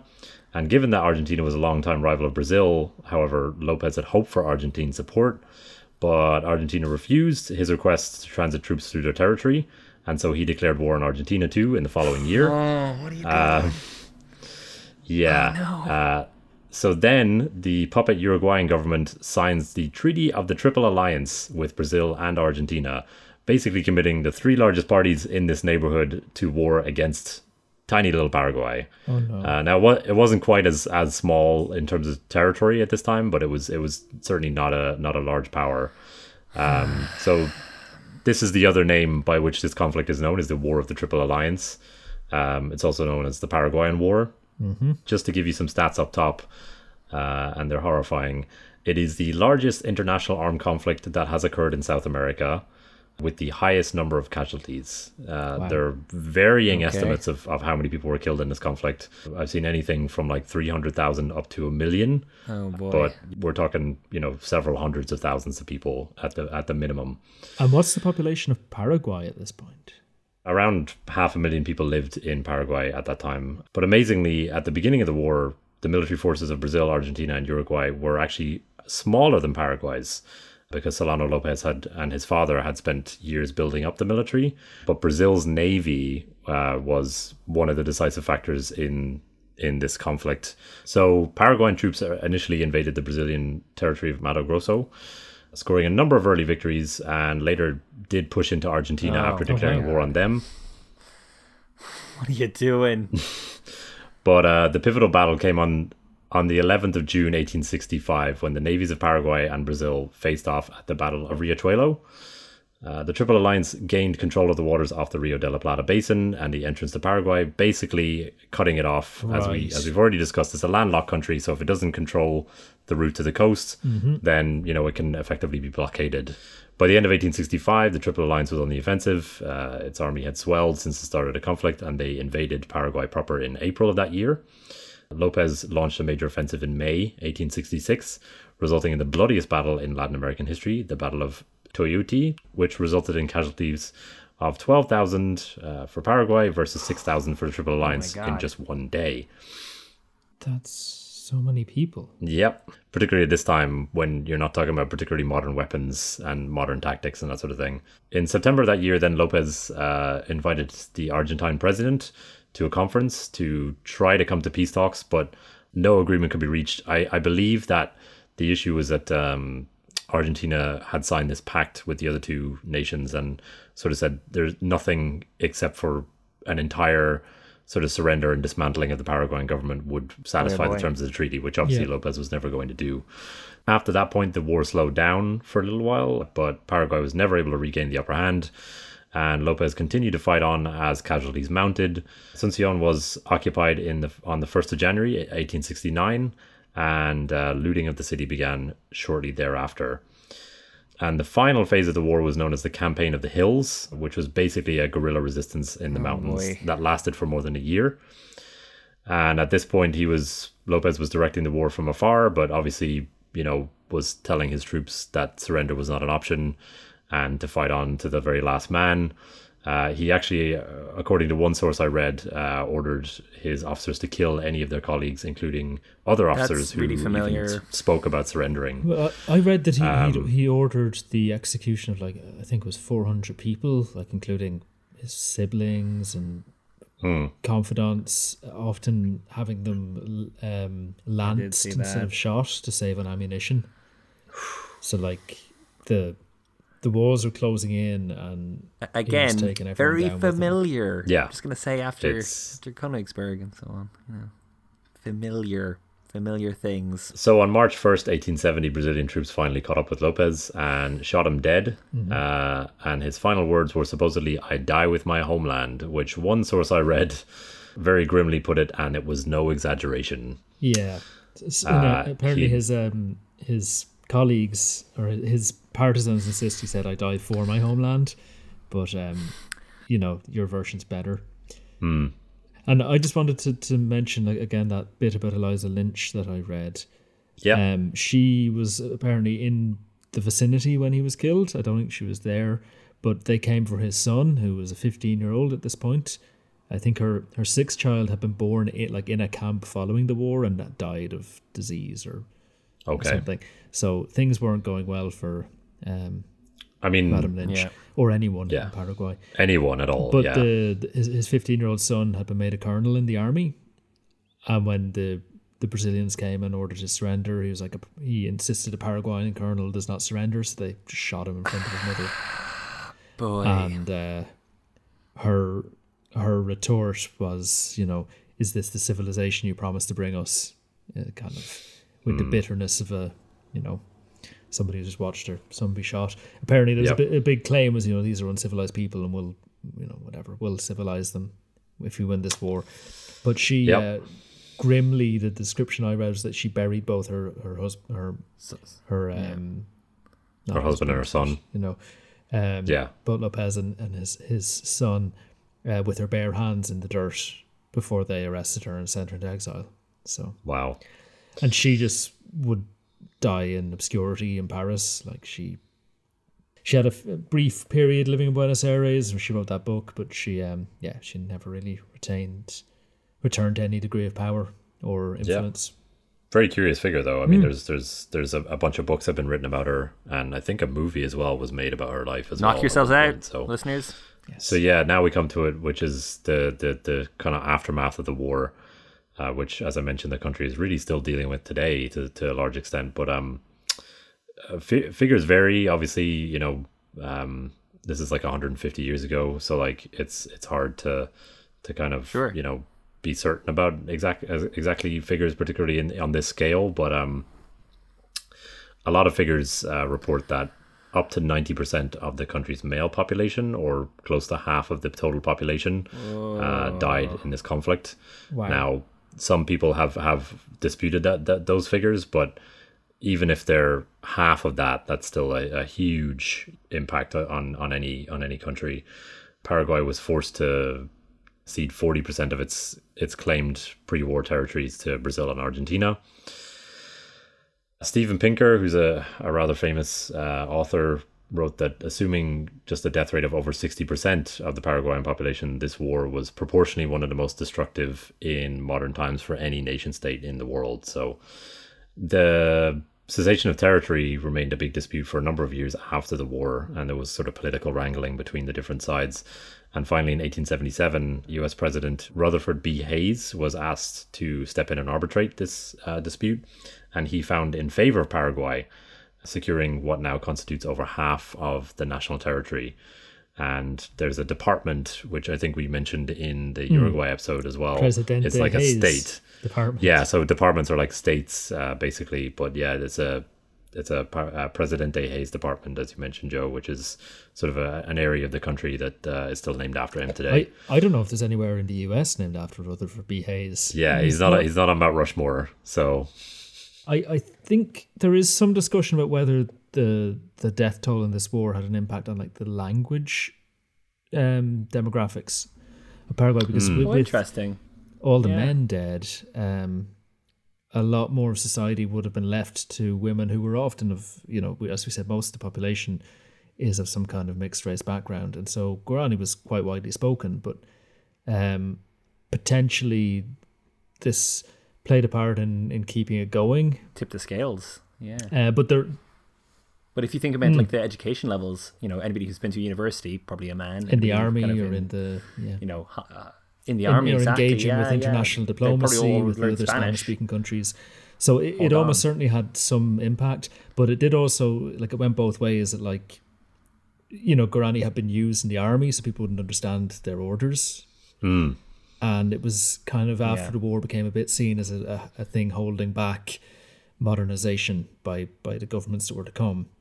Which you know, there's this ebb and flow of whether Guarani is a source of national pride or a backward, um, uncivilized throwback, which uh, again, I don't know, to me feels a bit echoey of Ireland. Um, and any colonized, you know, any colonized place has that kind of battle between do you want to be proud of your indigenous culture or do you want to be like the people who are colonizing you? yeah. Um, And I, I mean, there's all kinds of impacts. Like, um, there's a couple of articles which I'll link to in our show notes. One from The Economist, which I sent to you guys. Another one from The Guardian, uh, as which is kind of dealing with the upcoming 150th anniversary of this conflict. But um, talk, both of them talk about like kind of the the the ongoing impact that this conflict has had. Um, like, there's massive inequality in land ownership, which is still an issue today. Uh, and there's there's also like a, a a big gender imbalance. I suppose there was a big gender imbalance in the war, as you mentioned, Joe. Not not only in terms of sort of languages and stuff, but you know, men were in such a small minority that they, you know, that it was oftentimes very very hard for women to find men to marry, uh, for example, and Mm-hmm. And again, marriage became less important. The, the, Yeah. I saw some number like the statistics on illegitimate children went through the roof in this era Yeah. You know, uh, yeah, well, because men are, uh, you know, pe- uh, uh, the majority of women in the country were probably looking for a man and there weren't enough. So Yep. I just want to finish off here with a quote from uh, a guy called uh, Thomas L. Whigham. Uh, this his book uh, on the Paraguayan War is I think almost 600 pages long and is available uh, for free through the Library of Congress. So I didn't read the whole thing, but um, I just want to want to uh, finish off with a quote here from from him. So he says uh, Lopez's decision to invade Brazil and Argentina was based on hurt pride, the decision to rectify borders, and the fear that Buenos Aires and Rio de Janeiro were moving dangerously close to re- realizing their national goals in the region. If the Argentinians and Brazilians had, their, had had their way, they would soon eliminate all regional rivals, his own country included. They would then divide Paraguay and the Banda Oriental between them. Historians have reproached Lopez for his many miscalculations, but his intuition on this occasion was correct. The Brazilians did harbor hegemonic ambitions on the Plata, and given these inclinations, the Marshal thought it wiser to attack without delay, using his army to smash his enemies before they smashed him. Afterward, he could re establish a balance of power while guaranteeing the security of his nation. Seen in this light, the Paraguayan offensive of 1864 to 1865 was less the product of one man's wild ambition than a traditional, broadly felt fear of encirclement. So that kind of runs counter a little bit to the to some of the prevailing views about this conflict, but I just thought it was interesting that like there are so many different takes on, you know, was he, you know, a uh, a, a maniac? I think as you as you said earlier, uh, Mark, uh, you know, or or, or a, a reasonably concerned small uh, country, le- Yeah. reasonably concerned leader of a small country between two massive powers. I, I, Can I, be both. I, I, I think you can be a Um, little bit of both because I, I think that some of the, the earlier Yeah. moves are rational and that I'm a small country, I need to make friends with other small countries because lots of big countries, so that's the only way we're going to stick together. Uh, you know, hang together is hang separately kind of thing. Uh, and then he, he Mm.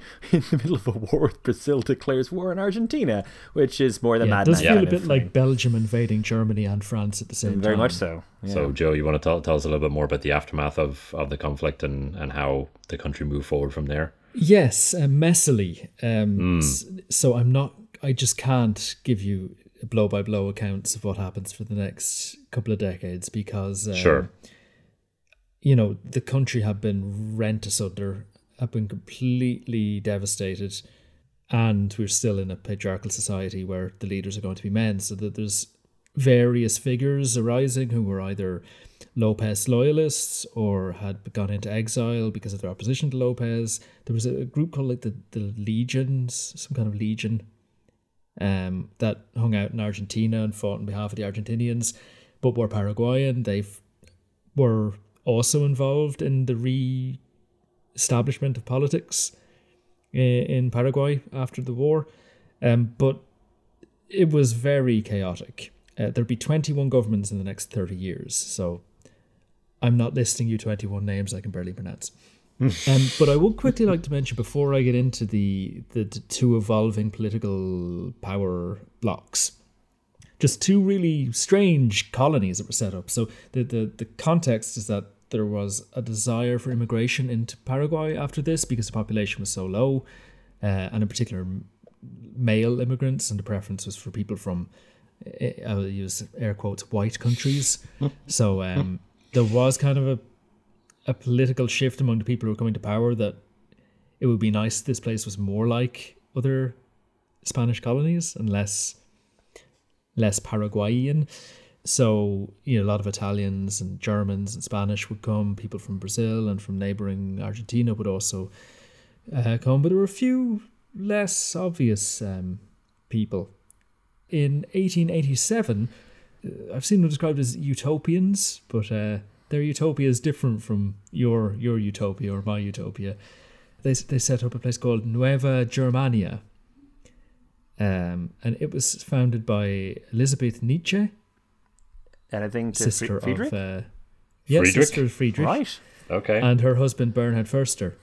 They were German nationalists. oh um, dear. in in yep and they wanted to set up a model community in the new world to demonstrate the supremacy of the german race Oh. far from the influence of of uh, Förster's hated jews Oh. who he thought were the reason the prussian empire was collapsing back home so um this was a this was a, a utopia of sorts for for the for the racist A club Um, for jerks. Shockingly, the uh, the settlement of 14 impoverished Saxon families who, who came with uh, Förster and Nietzsche on this adventure didn't go great. Um, Good. You know, there were things like they, they were all infested with some bugs that, you know, the Guarani knew how to get rid of, but they didn't want to get advice from you know, Untermensch. B- bugs are attracted Um, to supremacy. I've so- heard. That's, they're they're sniffing at the supremacy in them. Is what it was. Yeah, they, they didn't do great. And um, would eventually kill himself by injecting himself with strychnine Boy, I oh boy. in a, in a hotel in um, San Bernardino, which you can still pass by the room where he did that if you're into that kind of thing. Uh, Wow. It is what a suggested grisly tourist attraction. That um, Mengele, the the angel of death from Oh, jeez. concentration camps, did Yeah. indeed visit. So, uh, Oh, I'll- yeah. He's the kind of I'll get to that clientele. well. I can. Okay. Yeah. so that that um that community still exists to some extent, but uh, it didn't do very well. On a different, but not that different, um, front, uh, in 1892, William Lane, who was a, a sort of a labour activist from Australia, this is going to be better, isn't it? I hear you say. Uh, he set up the, the New Australia movement, and they, they wanted to make a socialist utopian colony uh, in in Paraguay, and they, they did. They set up some communities. So they were going to be teetotal, communist, and also racist, which is um, Wow. a good structure Why for did you have to add on that last bit? yeah, he was definitely of the view that the biggest challenge they had was the people who were there already, Wow. uh, and maybe Paraguay would be better on that front. So they haven't been through enough. Like I I can imagine if you're just a, a Paraguayan in at this point being like, you know, ninety percent of our men are dead, and now all these jerks are trying to move here. Like, just leave us alone, please. Yeah. Ultimately, tens of thousands uh, of, of people would would um, arrive here in- towards the end of the 19th century from from mostly Europe, and would mostly not be awful in quite the same way as as those two examples. Okay. Uh, to the extent that there's nothing remarkable I could find to say about them, which is That's good. Um, so two major political blocs uh, formed in the aftermath of the war. Both sides, as I say, contain, contained some Lopez loyalists, some op- oppositions. There, there wasn't really an ideological core to either group. It was just you're in this group or you're in that group, and you could swap between them, and there were factions within the groups. But um, Britannica, the article on Paraguay, phrased it this way When the occupying armies were removed from Paraguay, it left Paraguay with a crowd of politicians noted for their corruption and ambition. So, good stuff. Uh, you, you mentioned in the last section, Luke, that Uruguay had a, a Colorado and a Blanco party, and the Blanco Yep. party were also known as the Liberal Party. So, these, these color based party names were, were fashionable at the time. And Paraguay followed suit. So the, the National Republican Association was set up, which became known as the Colorado Party. And that kind of coalesced a few different political clubs and factions that have been, you know, meeting and discussing their ideas. Welcome to our club for jerks. Uh, and the Liberal Party was also founded. I think the Liberal Party might have been founded first and sort of spurred the Colorado leaning people to formalize right. their alliance. They were both founded in 1887 uh, and became the two leading strands of politics, if you want to call them that. The Colorados would be in the ascendancy for about 30 years. In the 1890s, uh, the reconstruction of the country was underway. There was a general political amnesty, which meant there was actually a parliament with an opposition and stuff, which is nice. The university was founded, and I think at this stage we have things like telegraphs and railways and and so on coming into uh, coming into their own. Uh, the population was about 330,000 in the 1890s, so this was growing with, with immigration. They claim to admire Fran- Francia, uh, who you might remember from earlier. Oh, yeah. set up the kind of the populist state socialist thing. But the Colorados, despite claiming to admire Francia, basically set about dismantling everything he built. selling off public utilities to pay for their many, many, many debts. Again, very familiar. Yeah. Familiar. uh, and often to foreign interests. So the Liberals had originally advocated land sales as well, um, but good politicians as they were, once they saw how massively unpopular they were, they switched their opinion and started saying this was terrible. We're with the people on this. We never wanted land sales. Um, showing the, Wow. the the kind of integrity of the political ideology that that, that was behind these two parties. Uh, Luke, you mentioned earlier that there is massive uh, inequality in Paraguay, even to this day. A lot of that stems from, from this period when 79 people ended up owning half of the land in Paraguay by 1900. Oh yeah. Oh God. So through these sell-offs, but to foreign uh, to foreign settlers, foreign capital, and also just to Colorados, who were supporters of the Caballero government, uh, they profited massively, and peasant farmers were often pushed off land they'd been on for generations, uh, often to emigrate, which seems ironic when the goal was to keep the population growing. Oh God. So you know, people were just being Yeah, I think out of the country. I, th- I think as I mentioned, like the the land ownership thing is still an issue today. I think Yeah, it's it's never been resolved properly. yeah. I think it's five percent of landowners own like ninety percent of the land is the figure I have here. So it's yeah. Uh, anyway, in 1904, there was a thing called the Liberal Revolt happened. It kind of started as a, a popular revolution. Arguably, it was led by General Benigno Ferreira, who was a longtime enemy of General Egusquiza. Uh, he invaded from Argentina in a way that sounds familiar. A bit of a war. The Colorados were defeated, and at the Pact of Pilcomayo, handed power over to the Liberals, who would themselves then rule for the next 30 years. So a complete shift Okay. in in which ill-defined political bloc was in power. Um, very quickly, the liberal era evolved qu- into political instability as well, infighting and civil unrest. There would be another 21 governments in the next 36 years.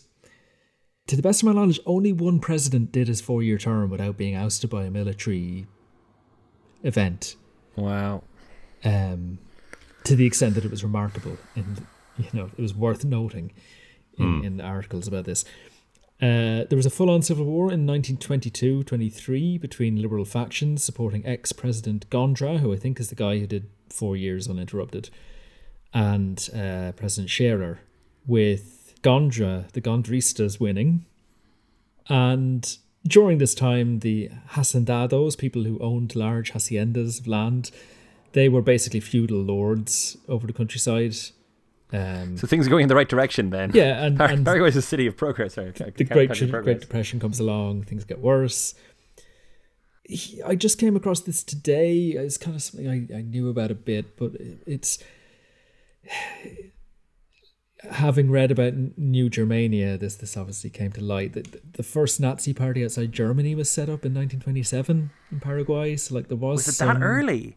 I thought it was like somewhere somewhere in the thirties. Really, twenty seven. Yeah. That is nuts.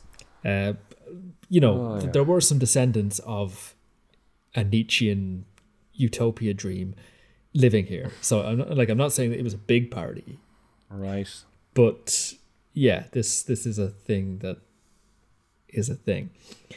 Um, and I also, when reading an article about that, uh, came across this notion that Förster's writings were part of um, the ideological foundation of of uh, what Hitler later called Nazism. So allegedly, Right. he, he sent um, soil from Germany to cover Förster's grave, the, the founder of New uh, uh, Germania, and a Oh tombstone God. that read "The place where the father of Nazism lies," which I think is still there.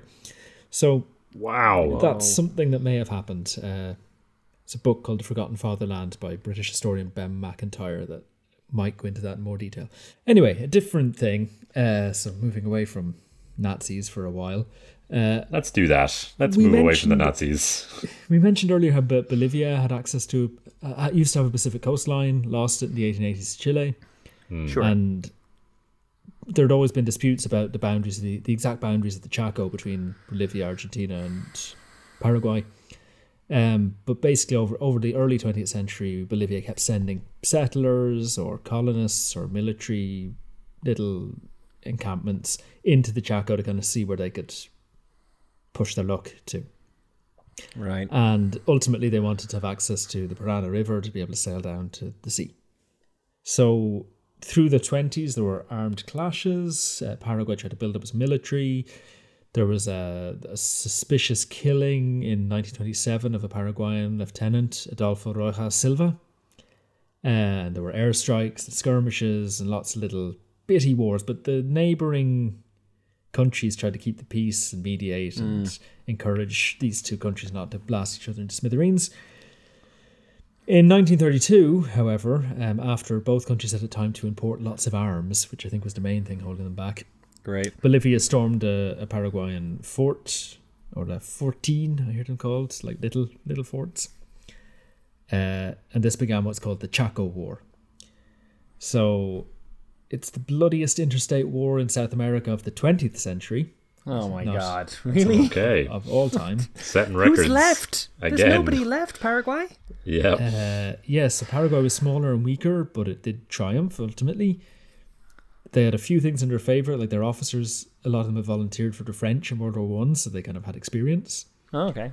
They used local Guarani knowledge of how to live off the land and navigate the forests in the Chaco, uh, while most of the Bolivian army were conscripts, like Quechua conscripts and other indigenous group conscripts from the high Andes, who, when brought down to this kind of humid, um, low altitude place, were very much out of their comfort zone and not really sure why they should be killing people over it. Right. Um, in that way, conscripts so often aren't keen on your mad wars. And um, also, Paraguay went all in. Like, they mobilized the entire state into war. Okay. Okay. And importantly, I suppose the, the president, um, Eusebio Ayala, gave carte blanche to General Jose uh, Estigarribia to basically do whatever he wanted. So they went full on into driving the Bolivians back. Uh, and eventually, foreign mediation led to a ceasefire on June 12, 1935, and a peace treaty that gave Paraguay three quarters of the, the Chaco region that had been under dispute. All right. So 100,000 were dead, mostly from disease, actually. Um, Okay. and it was a massive economic disaster for everyone involved. So, Great. Doesn't sound you go. familiar at all. and then just one last um, point. Uh, I mentioned in the foreshadowing at the start, there was a significant group of German speakers or low German speakers living in Paraguay who were not who you would expect. Not Nazis. N- d- I hope. decidedly not Nazis. Yes, Great. Um, okay. Good. Not, yeah. not even from Good Germany. start. they arrived in the 20s and 30s as, as, as colonists to set up farmsteads, and they were the Russian Mennonites. Um, so Russian the- Mennonites? Yes, these were groups who moved from the Low Countries and Switzerland, which is where Anabaptists and Mennonites and Amish kind of started off. They were being persecuted uh, for their unusual take on Christianity Sure. And they found welcome in Prussia and Königsberg and that, that sort of Okay. part of the world and along the Volga as well. And so Russia changed Well, it did, yeah. and uh, they didn't feel as welcome there anymore. So people, a lot, a lot of them would have uh, emigrated to Canada, and there's lots of Mennonite communities in Canada and in, in the USA as well. From this this migration of low German speaking, Russian origin Mennonites. So they're they're a bit less hardcore than the Amish. Like they're quite traditional and, and simple, but not you know they'll use technology um, much more readily than the sort of stereotypical Lancaster County uh, Amish communities, which are more famous, I think, because they're more extreme. They would have emigrated either via Canada or directly from the USSR uh, and set up the communities of Neuland, Fernheim, Menno, and Philadelphia, all of which are in Boquerón Okay. uh, department, I think. So yeah, they they're a big part of um, Chaco society, which is a surprise. So that they're still around and um, they speak German and they they seem more pleasant than some of the other German speakers we've met so far. So I'd like to give them Des- a bit decidedly of a shout out. so. Yes. Cool.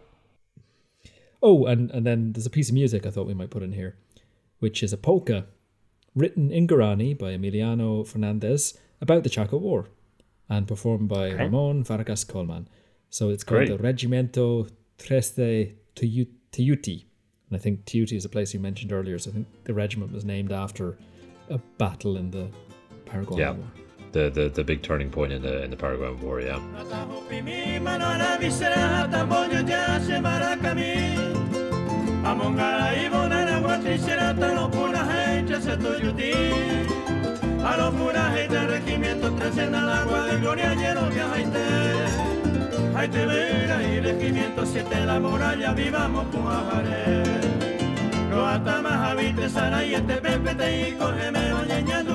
A los murajes del regimiento crecen al agua de gloria lleno de ajaite. Jaite vera y regimiento siete la muralla vivamos con ajaré. Los atamas habite sana y este pepe te y cógeme oye ñanduca. Los echas agua orera y de pepe de esta de gloria o más es agua.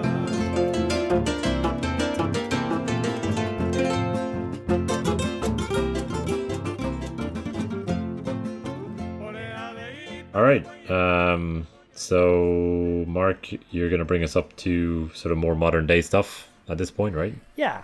Um, so after the Chaco War, um, thousands of soldiers were sent home, and under not great circumstances, they were generally pretty PO'd uh, as to kind of how the war had gone. They felt that they had won it kind of in spite of the government. Uh, often they hadn't been well supplied, uh, armed with machetes, etc. Right. Um, also, um, the government refused to fund their pensions. Uh, so there's lots of disabled war veterans uh, as a result, result of the war, and the government wasn't giving them their, their due money. Um, and at the same time as this, they were giving uh, Estigarribia, who is the kind of you know fated hero of the of, of the battle, fifteen hundred gold pesos a year. So um, there was a, a guy called Colonel Franco. Uh, he was back on active duty since 1932. He became a focus for nationalist rebels. Um, but Franco was then exiled for criticizing uh, Ayala, who's the president at the time. And in 1936, uh, several units of the army descended on the presidential palace and forced Ayala to resign, ending 32 years of liberal rule. So the liberals are now out.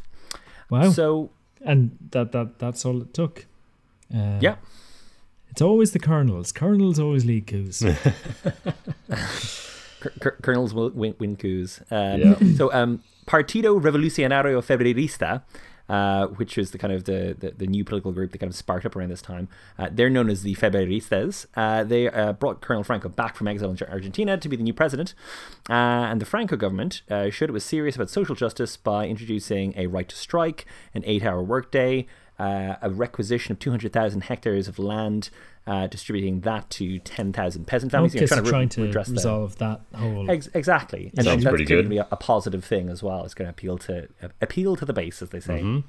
you communist. Um, also, Franco declared former ruler Solano Lopez, uh, so from from the from the Paraguay War, he declared him a national hero, sin ejemplar, as in without precedent, uh, because he had stood up to foreign threats. So this is the beginning of that process that we talked about, where he's now getting Hagiography. rehabbed. Uh, yeah, Yeah. He, he, he's now becoming the kind of uh, he's now becoming Mr. Mr. Paraguay really. Um, but uh, this is because he stood up to, and I quote, foreign threats. So he, he sent a team to, um, was it Cerro Cora or Cerro Cora? Uh, yeah, that's where the final grave. battle happened. Yeah. um, where where where uh, Solano Lopez was killed. Where Yeah, Lynch, so- Lynch so- buried him, right? Yeah. He, he sent a team up uh, up there basically to uh, dig him up and uh, stick him in a fancy new chapel called the National Pantheon of Heroes. Oh my. um, and uh, also later erected a monument to him on Asuncion's highest hill. So Right. all, all in on the all in. symbolism there.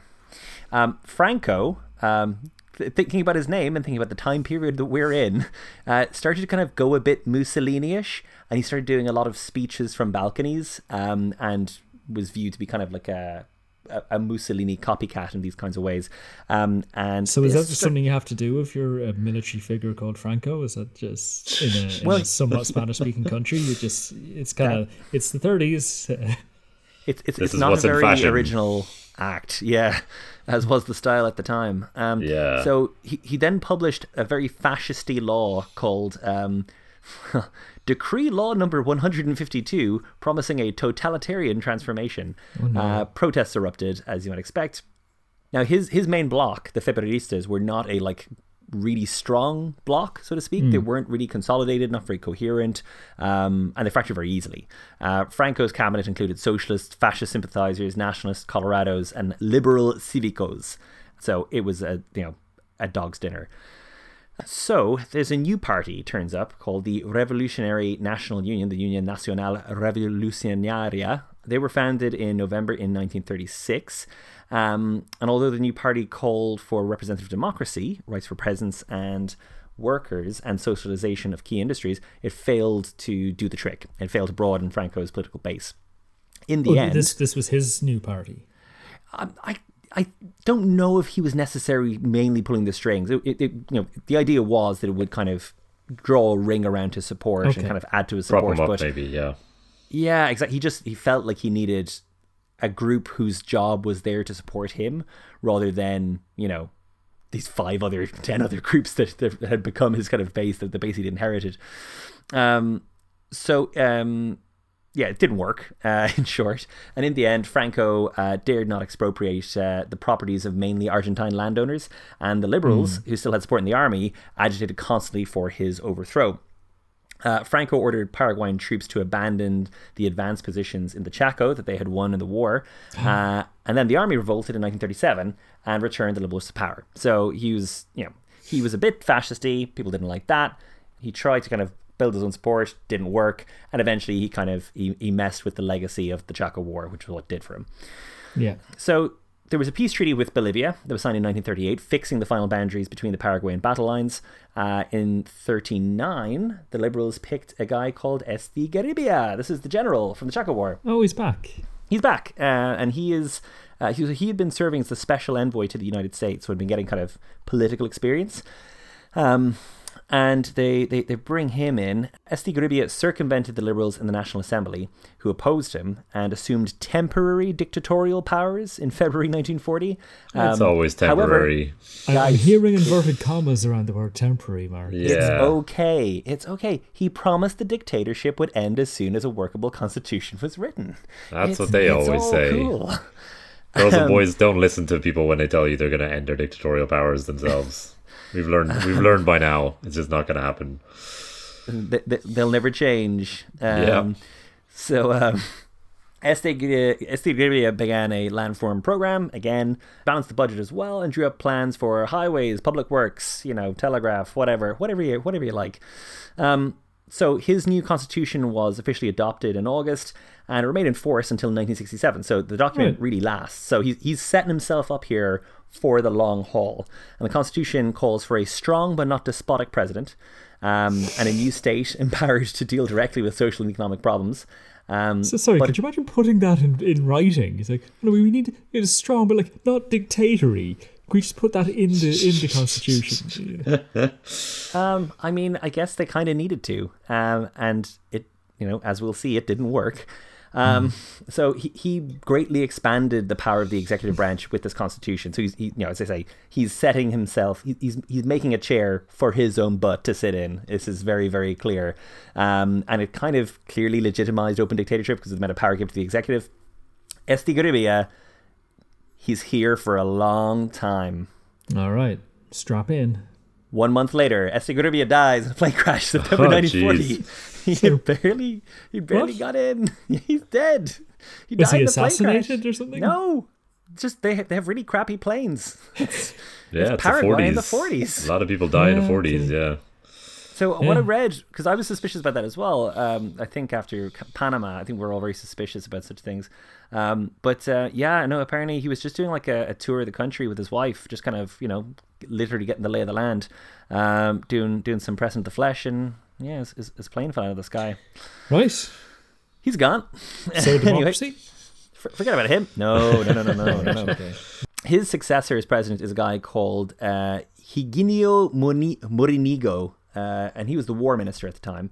Uh, he quickly banned both the Febreristas and the liberals and clamped down drastically on free speech and individual liberties. Um, and he was uh, so like it's 1940, so we're we're in we're in World War II World War. II, yep. Uh, he he is very pro Axis. Uh, he's a big fan of Germany. Um, so at the same time, though, he, he benefited from a lot of exports going to the US, and he actually I think he got some US aid as well. So I don't really know how that worked, but I think the US was just kind of keen to make sure that the Germans Really would trying to win him over. Expand. Yeah. Yeah, I think so. But he was also like, just so you know, I do love Hitler, but I will take your money. That was basically the deal. And I, I read today that um, the chief of police's child. He had, he had a new a new child, and he called him Adolfo Hirohito to underline his jeez. support for support I, I for think the I Axis also powers. saw that. He, he also encourages cadets to wear swastikas on their armor. Yes, they were they were wearing the swastika. Um, Wow. Yeah. I There really didn't think there'd be this much this much Nazism in in Paraguay. Yep. So um, the Allied victory uh, convinced Morinigo to liberalize his regime a little bit, just a little bit. But in 1947, revolutionaries and a coalition of Febreristas, liberals, and communists uh, overthrow him, good and proper. They, they were crushed then in turn by the Colorados, uh, who were just kind of hanging around uh, like a bad smell in Paraguayan politics. Uh, they they came back and uh, they They've helped been out out of the game for 50 years now. Uh, they, they've always been there. It's just that they've been kind of dormant, um, and they they they decide to kind of resurrect themselves and come to Morinigo's aid. There was a lot of fighting, but uh, the fighting eliminated all parties except for the Colorados, uh, and a group of Colorado military mean- officers eventually removed Morinigo from office. Do you mean the shooty shooty So- bang bang fighting, or just like you know? I think I think I think there was. I think there was actually. Yeah, sorry, 1947. I, I read was actually referred to as as the Paraguayan Civil War. So Oh, I think we both had okay. civil wars that were not quite, but were Yeah. also civil wars. Um, the, the the army I think split down to kind of I always Uh, wonder how the army picks sides. Like if, if your if your officers decide they like one party, is that just kind of where you are now, or I think so. Yeah, I mean, I, I remember seeing a video back in back in Ukraine, you know, a couple of a couple of years ago, and it was literally just kind of uh, a head of a unit, kind of giving a speech to his soldiers. He was kind of trying to convince them to go one way or the other. Um, and similarly, I think the navy went for the liberals and started shelling Asuncion, but there was a an artillery regiment which had gone the other way and was shooting back at the navy. So it was, you know. It was pretty. It was a civil war. Like it was. It was pretty serious. there's Um, a lot to be said um, for elections and peaceful transfer of power. so, uh, as I say, Colorado's now in power. Uh, there's a, a moderate guy called Chavez, but forget about him. He's not hanging out long. Let's move quickly on to Lieutenant, Lieutenant Colonel Stroessner. Uh, This is is the I've heard name. of. Yeah, So- he doesn't, he doesn't name, sound Stroessner particularly He's also of- Paraguayan. Of, uh, of German extraction. And I Yeah. think, Was his two I think are that German? did make people suspicious of him during this era. Oh, and rightly, rightly so, frankly. Um, but uh, yeah, his, his two parents were, were, were actually from Germany, not just you know like he. Yeah, he, was, he was born in Bavarians, I think. Oh, yeah, I think so. Um, Lieutenant uh, Colonel Stroessner led a coup against the established leadership, and in 54, the uh, Colorados reluctantly nominated Stroessner as president, beginning an unparalleled period of stability in Paraguayan politics known as the Stronato. Uh, Stroessner ruled as dictator and stayed in power for nearly 35 years. So Wow. it seems to be kind of 30 year cycles you get in Paraguay, and this, this guy gets his own one, basically. So during his first days in office, he declares a state of siege, which he just kind of re ups every 60 days as required by the Constitution. So he just has total power, uh, and the Constitution kind of mandates it. Again, it's, it's, it's that kind of. The Constitution was pretty despotic. So wait, he he, you know, he renewed the state of siege every sixty days for the next thirty five years. Is that what you're Yeah. saying? Yeah, yeah. Wow. just, okay. just got to get at the stamp. I, can- I can Stamp, imagine the guy me. who had the who had the running appointment to go and get that you know piece of paper stamped or whatever it was. Just like, uh, yeah, here So, is again. everything back to normal? Oh no, it's No, still very no. stressful. Yeah. Who's besieging us? The, the air. Yeah, I'm, I'm, I'm, I'm going to mention so so just a couple of things. Uh, recently, weirdly, I was listening to a totally separate uh, podcast, uh, a, a crime I know to, to not just listen to 80 Days again and again, but I, I'm weak, forgive me. Uh, but it was, um, I think it was Radiolab, and they were doing a bit about um, the US Constitution, did a whole series on that, and they had a whole thing about. Um, uh, Stroessner's regime and Oh. basically just how awful it was and how you know lots of secret police and lots of beatings of young men uh, that were suspected to be in any way not loyal to Stroessner and it was very much the kind of if you've heard about you know Augusto Pinochet's regime or you know um, uh, the the the other juntas around South America in the kind of 60s, 70s, and 80s. It, it's very much that kind of stuff. You know, lots of secret police and people getting beaten to death, and yeah, just a lot of yeah, exactly that. A lot of disappeared people. Um, but um, yeah, uh, people disappear easily in Paraguay. It turns out. Uh, Joseph Mengele, you mentioned him, uh, Joe. Yeah. So I, yeah. I, I, I, Meng- Mengele is just one of the you know it's it's one of those names, you know, um, and I I know that he was involved in the experimentation, but I also just kind of assumed that you know he died in 1951 or maybe At- Mossad at- got him at, at you know? Nuremberg or something. maybe Nuremberg, yeah, maybe, maybe a couple of years later. Um, but I remember the boys from Brazil, that movie that Gregory Peck plays plays Mengele then. Um, so I guess I kind of thought maybe he had escaped. He died in 1979. Wow. Um, no one ever got him. They didn't get him. They, they were looking for him for a long, long time. And uh, at one point, so he, he, he moves to Argentina. And he, he was he was knocking around Europe for a good few years, including working as a farmhand in Germany, apparently.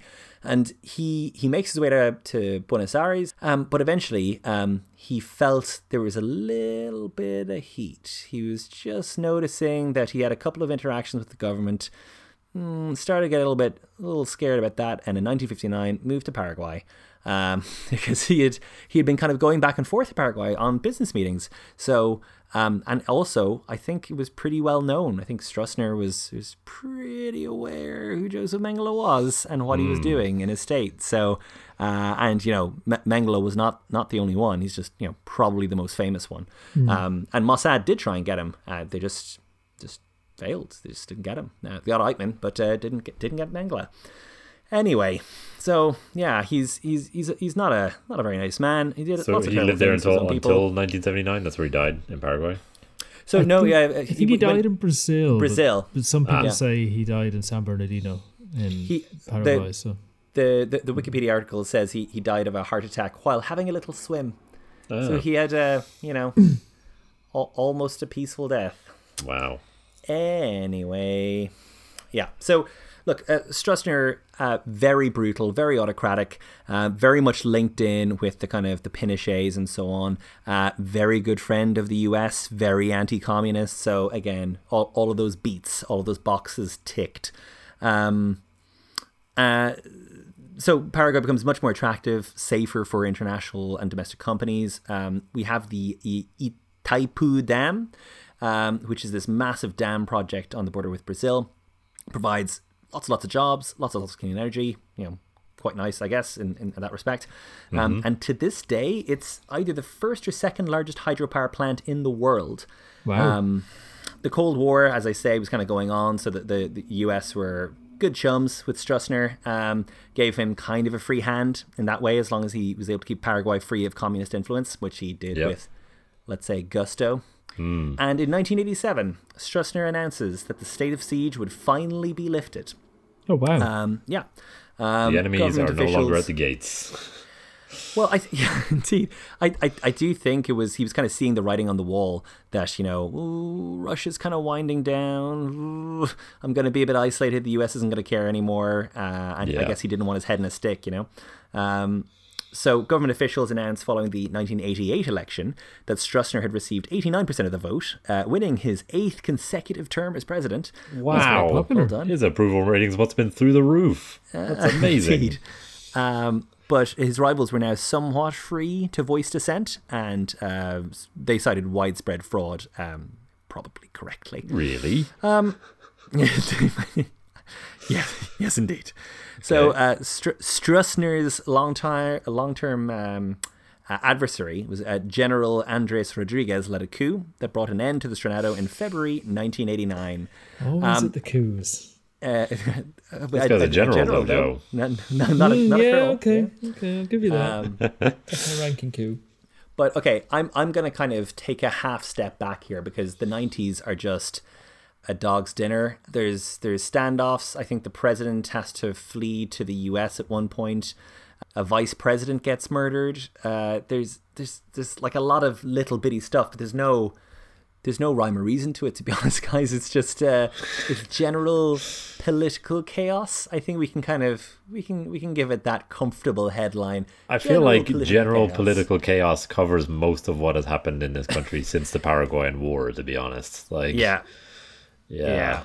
Uh, yeah, I'm I'm I'm I'm gonna leave it there. I mean, Paraguay, it, it's not the most stable of countries in many respects, but you know, what, what South American um, country is these days, frankly. Uruguay. Uruguay was lovely. Okay, Uruguay's pretty good. Yeah, yeah. yeah, God, we should all move to Uruguay, guys. Yeah. In terms of um, the economy, modern day, they're highly dependent on agricultural products. In sort of recent years, the economy has grown as a result of agricultural exports, particularly with soybeans, apparently. I did read about the soybeans. Yeah. Yeah, and hydroelectric power, as you talk about, Mark, still plays a big role in the economy as well. But the country has very few mineral resources, and political instability and corruption have presented challenges to growing the economy in the past couple of decades, I think. So, uh, agriculture represents around 30% of GDP. And as I mentioned lot. earlier, around 5% of landowners own about 90% of the land. I just looked up the figures. lot. Yeah, I just looked up the figures for GDP per capita. The IMF, I believe, puts it around four thousand nine hundred dollars, putting it at number ninety-two internationally, in around the likes of Colombia, Tonga, South Africa, and our old friend Georgia. So, oh, All right. Okay. yeah, But I suspect it's quite poorly distributed. I would, I would imagine so. is- Yes, yeah.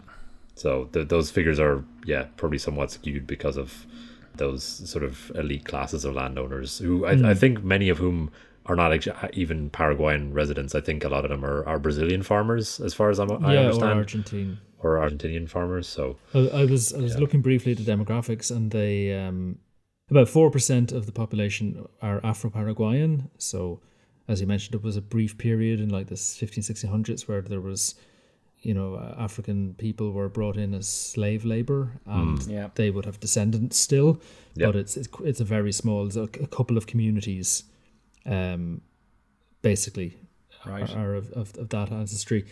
Uh, but 95% people are of um, mixed indigenous white heritage, Mestizo. as we keep saying. yeah, And about 1% to 2% of people are indigenous, so really not that many at all. But I also referenced some like um, East Asian people, like people from Hong Kong, Okinawa, Korea, having significant, like decent numbers. And that seems to be a lot to do with um, in Ciudad del Este, there's a lot of trade with China, uh, particularly in like Oh. electronics and stuff.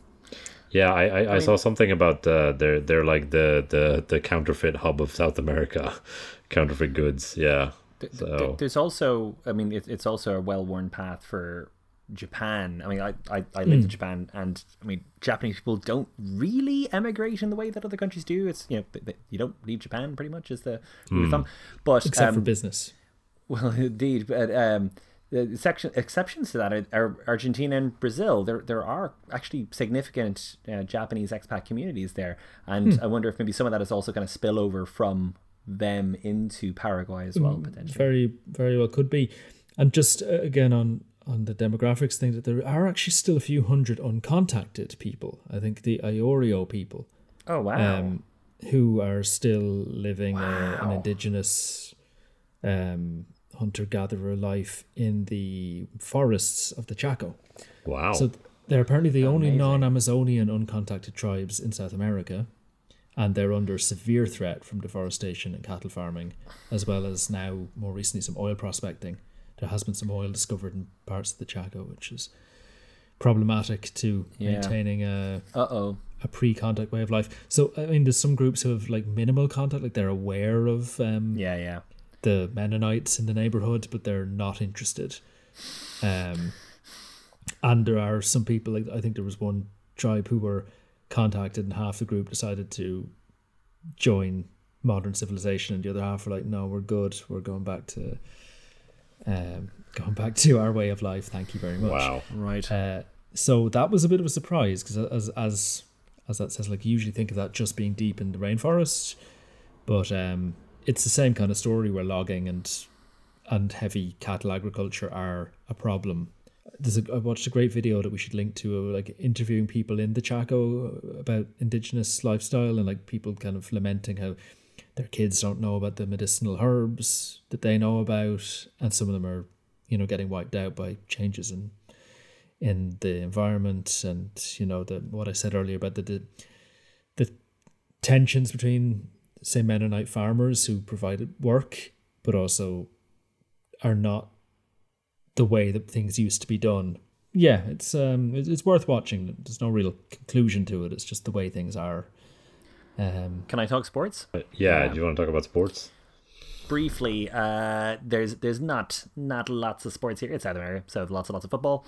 Uh, they won the, the Olympic silver medal for football in 2004 at the uh, Athens, Athens Olympics, um, which is you know g- good going. Um, there's also a thing called the Trans Chaco Rally, a three day motor Yes. rally. I think maybe did you put that in, Joe? Yeah, I, I found that every September there's a three day like dirt road motor rally, which sounds Really cool. unique.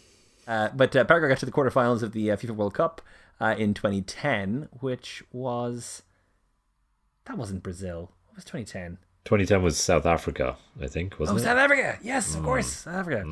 Um, and they The got to the final. Vuvuzelas. The Vuvuzelas. Uh, the, the 2011 Copa America, they got to the final of that, um, but were runners up. And just one player, because, you know, again, there's lots of South American players playing in, in Europe. Um, couldn't find lots of Paraguayans, but uh, one I did recall was Roque Santa Cruz, uh, who, who played in quite a few English teams. Yeah, he played at Man Yeah. City, played at Blackburn. Um, he was at Real Betis in Malaga as well.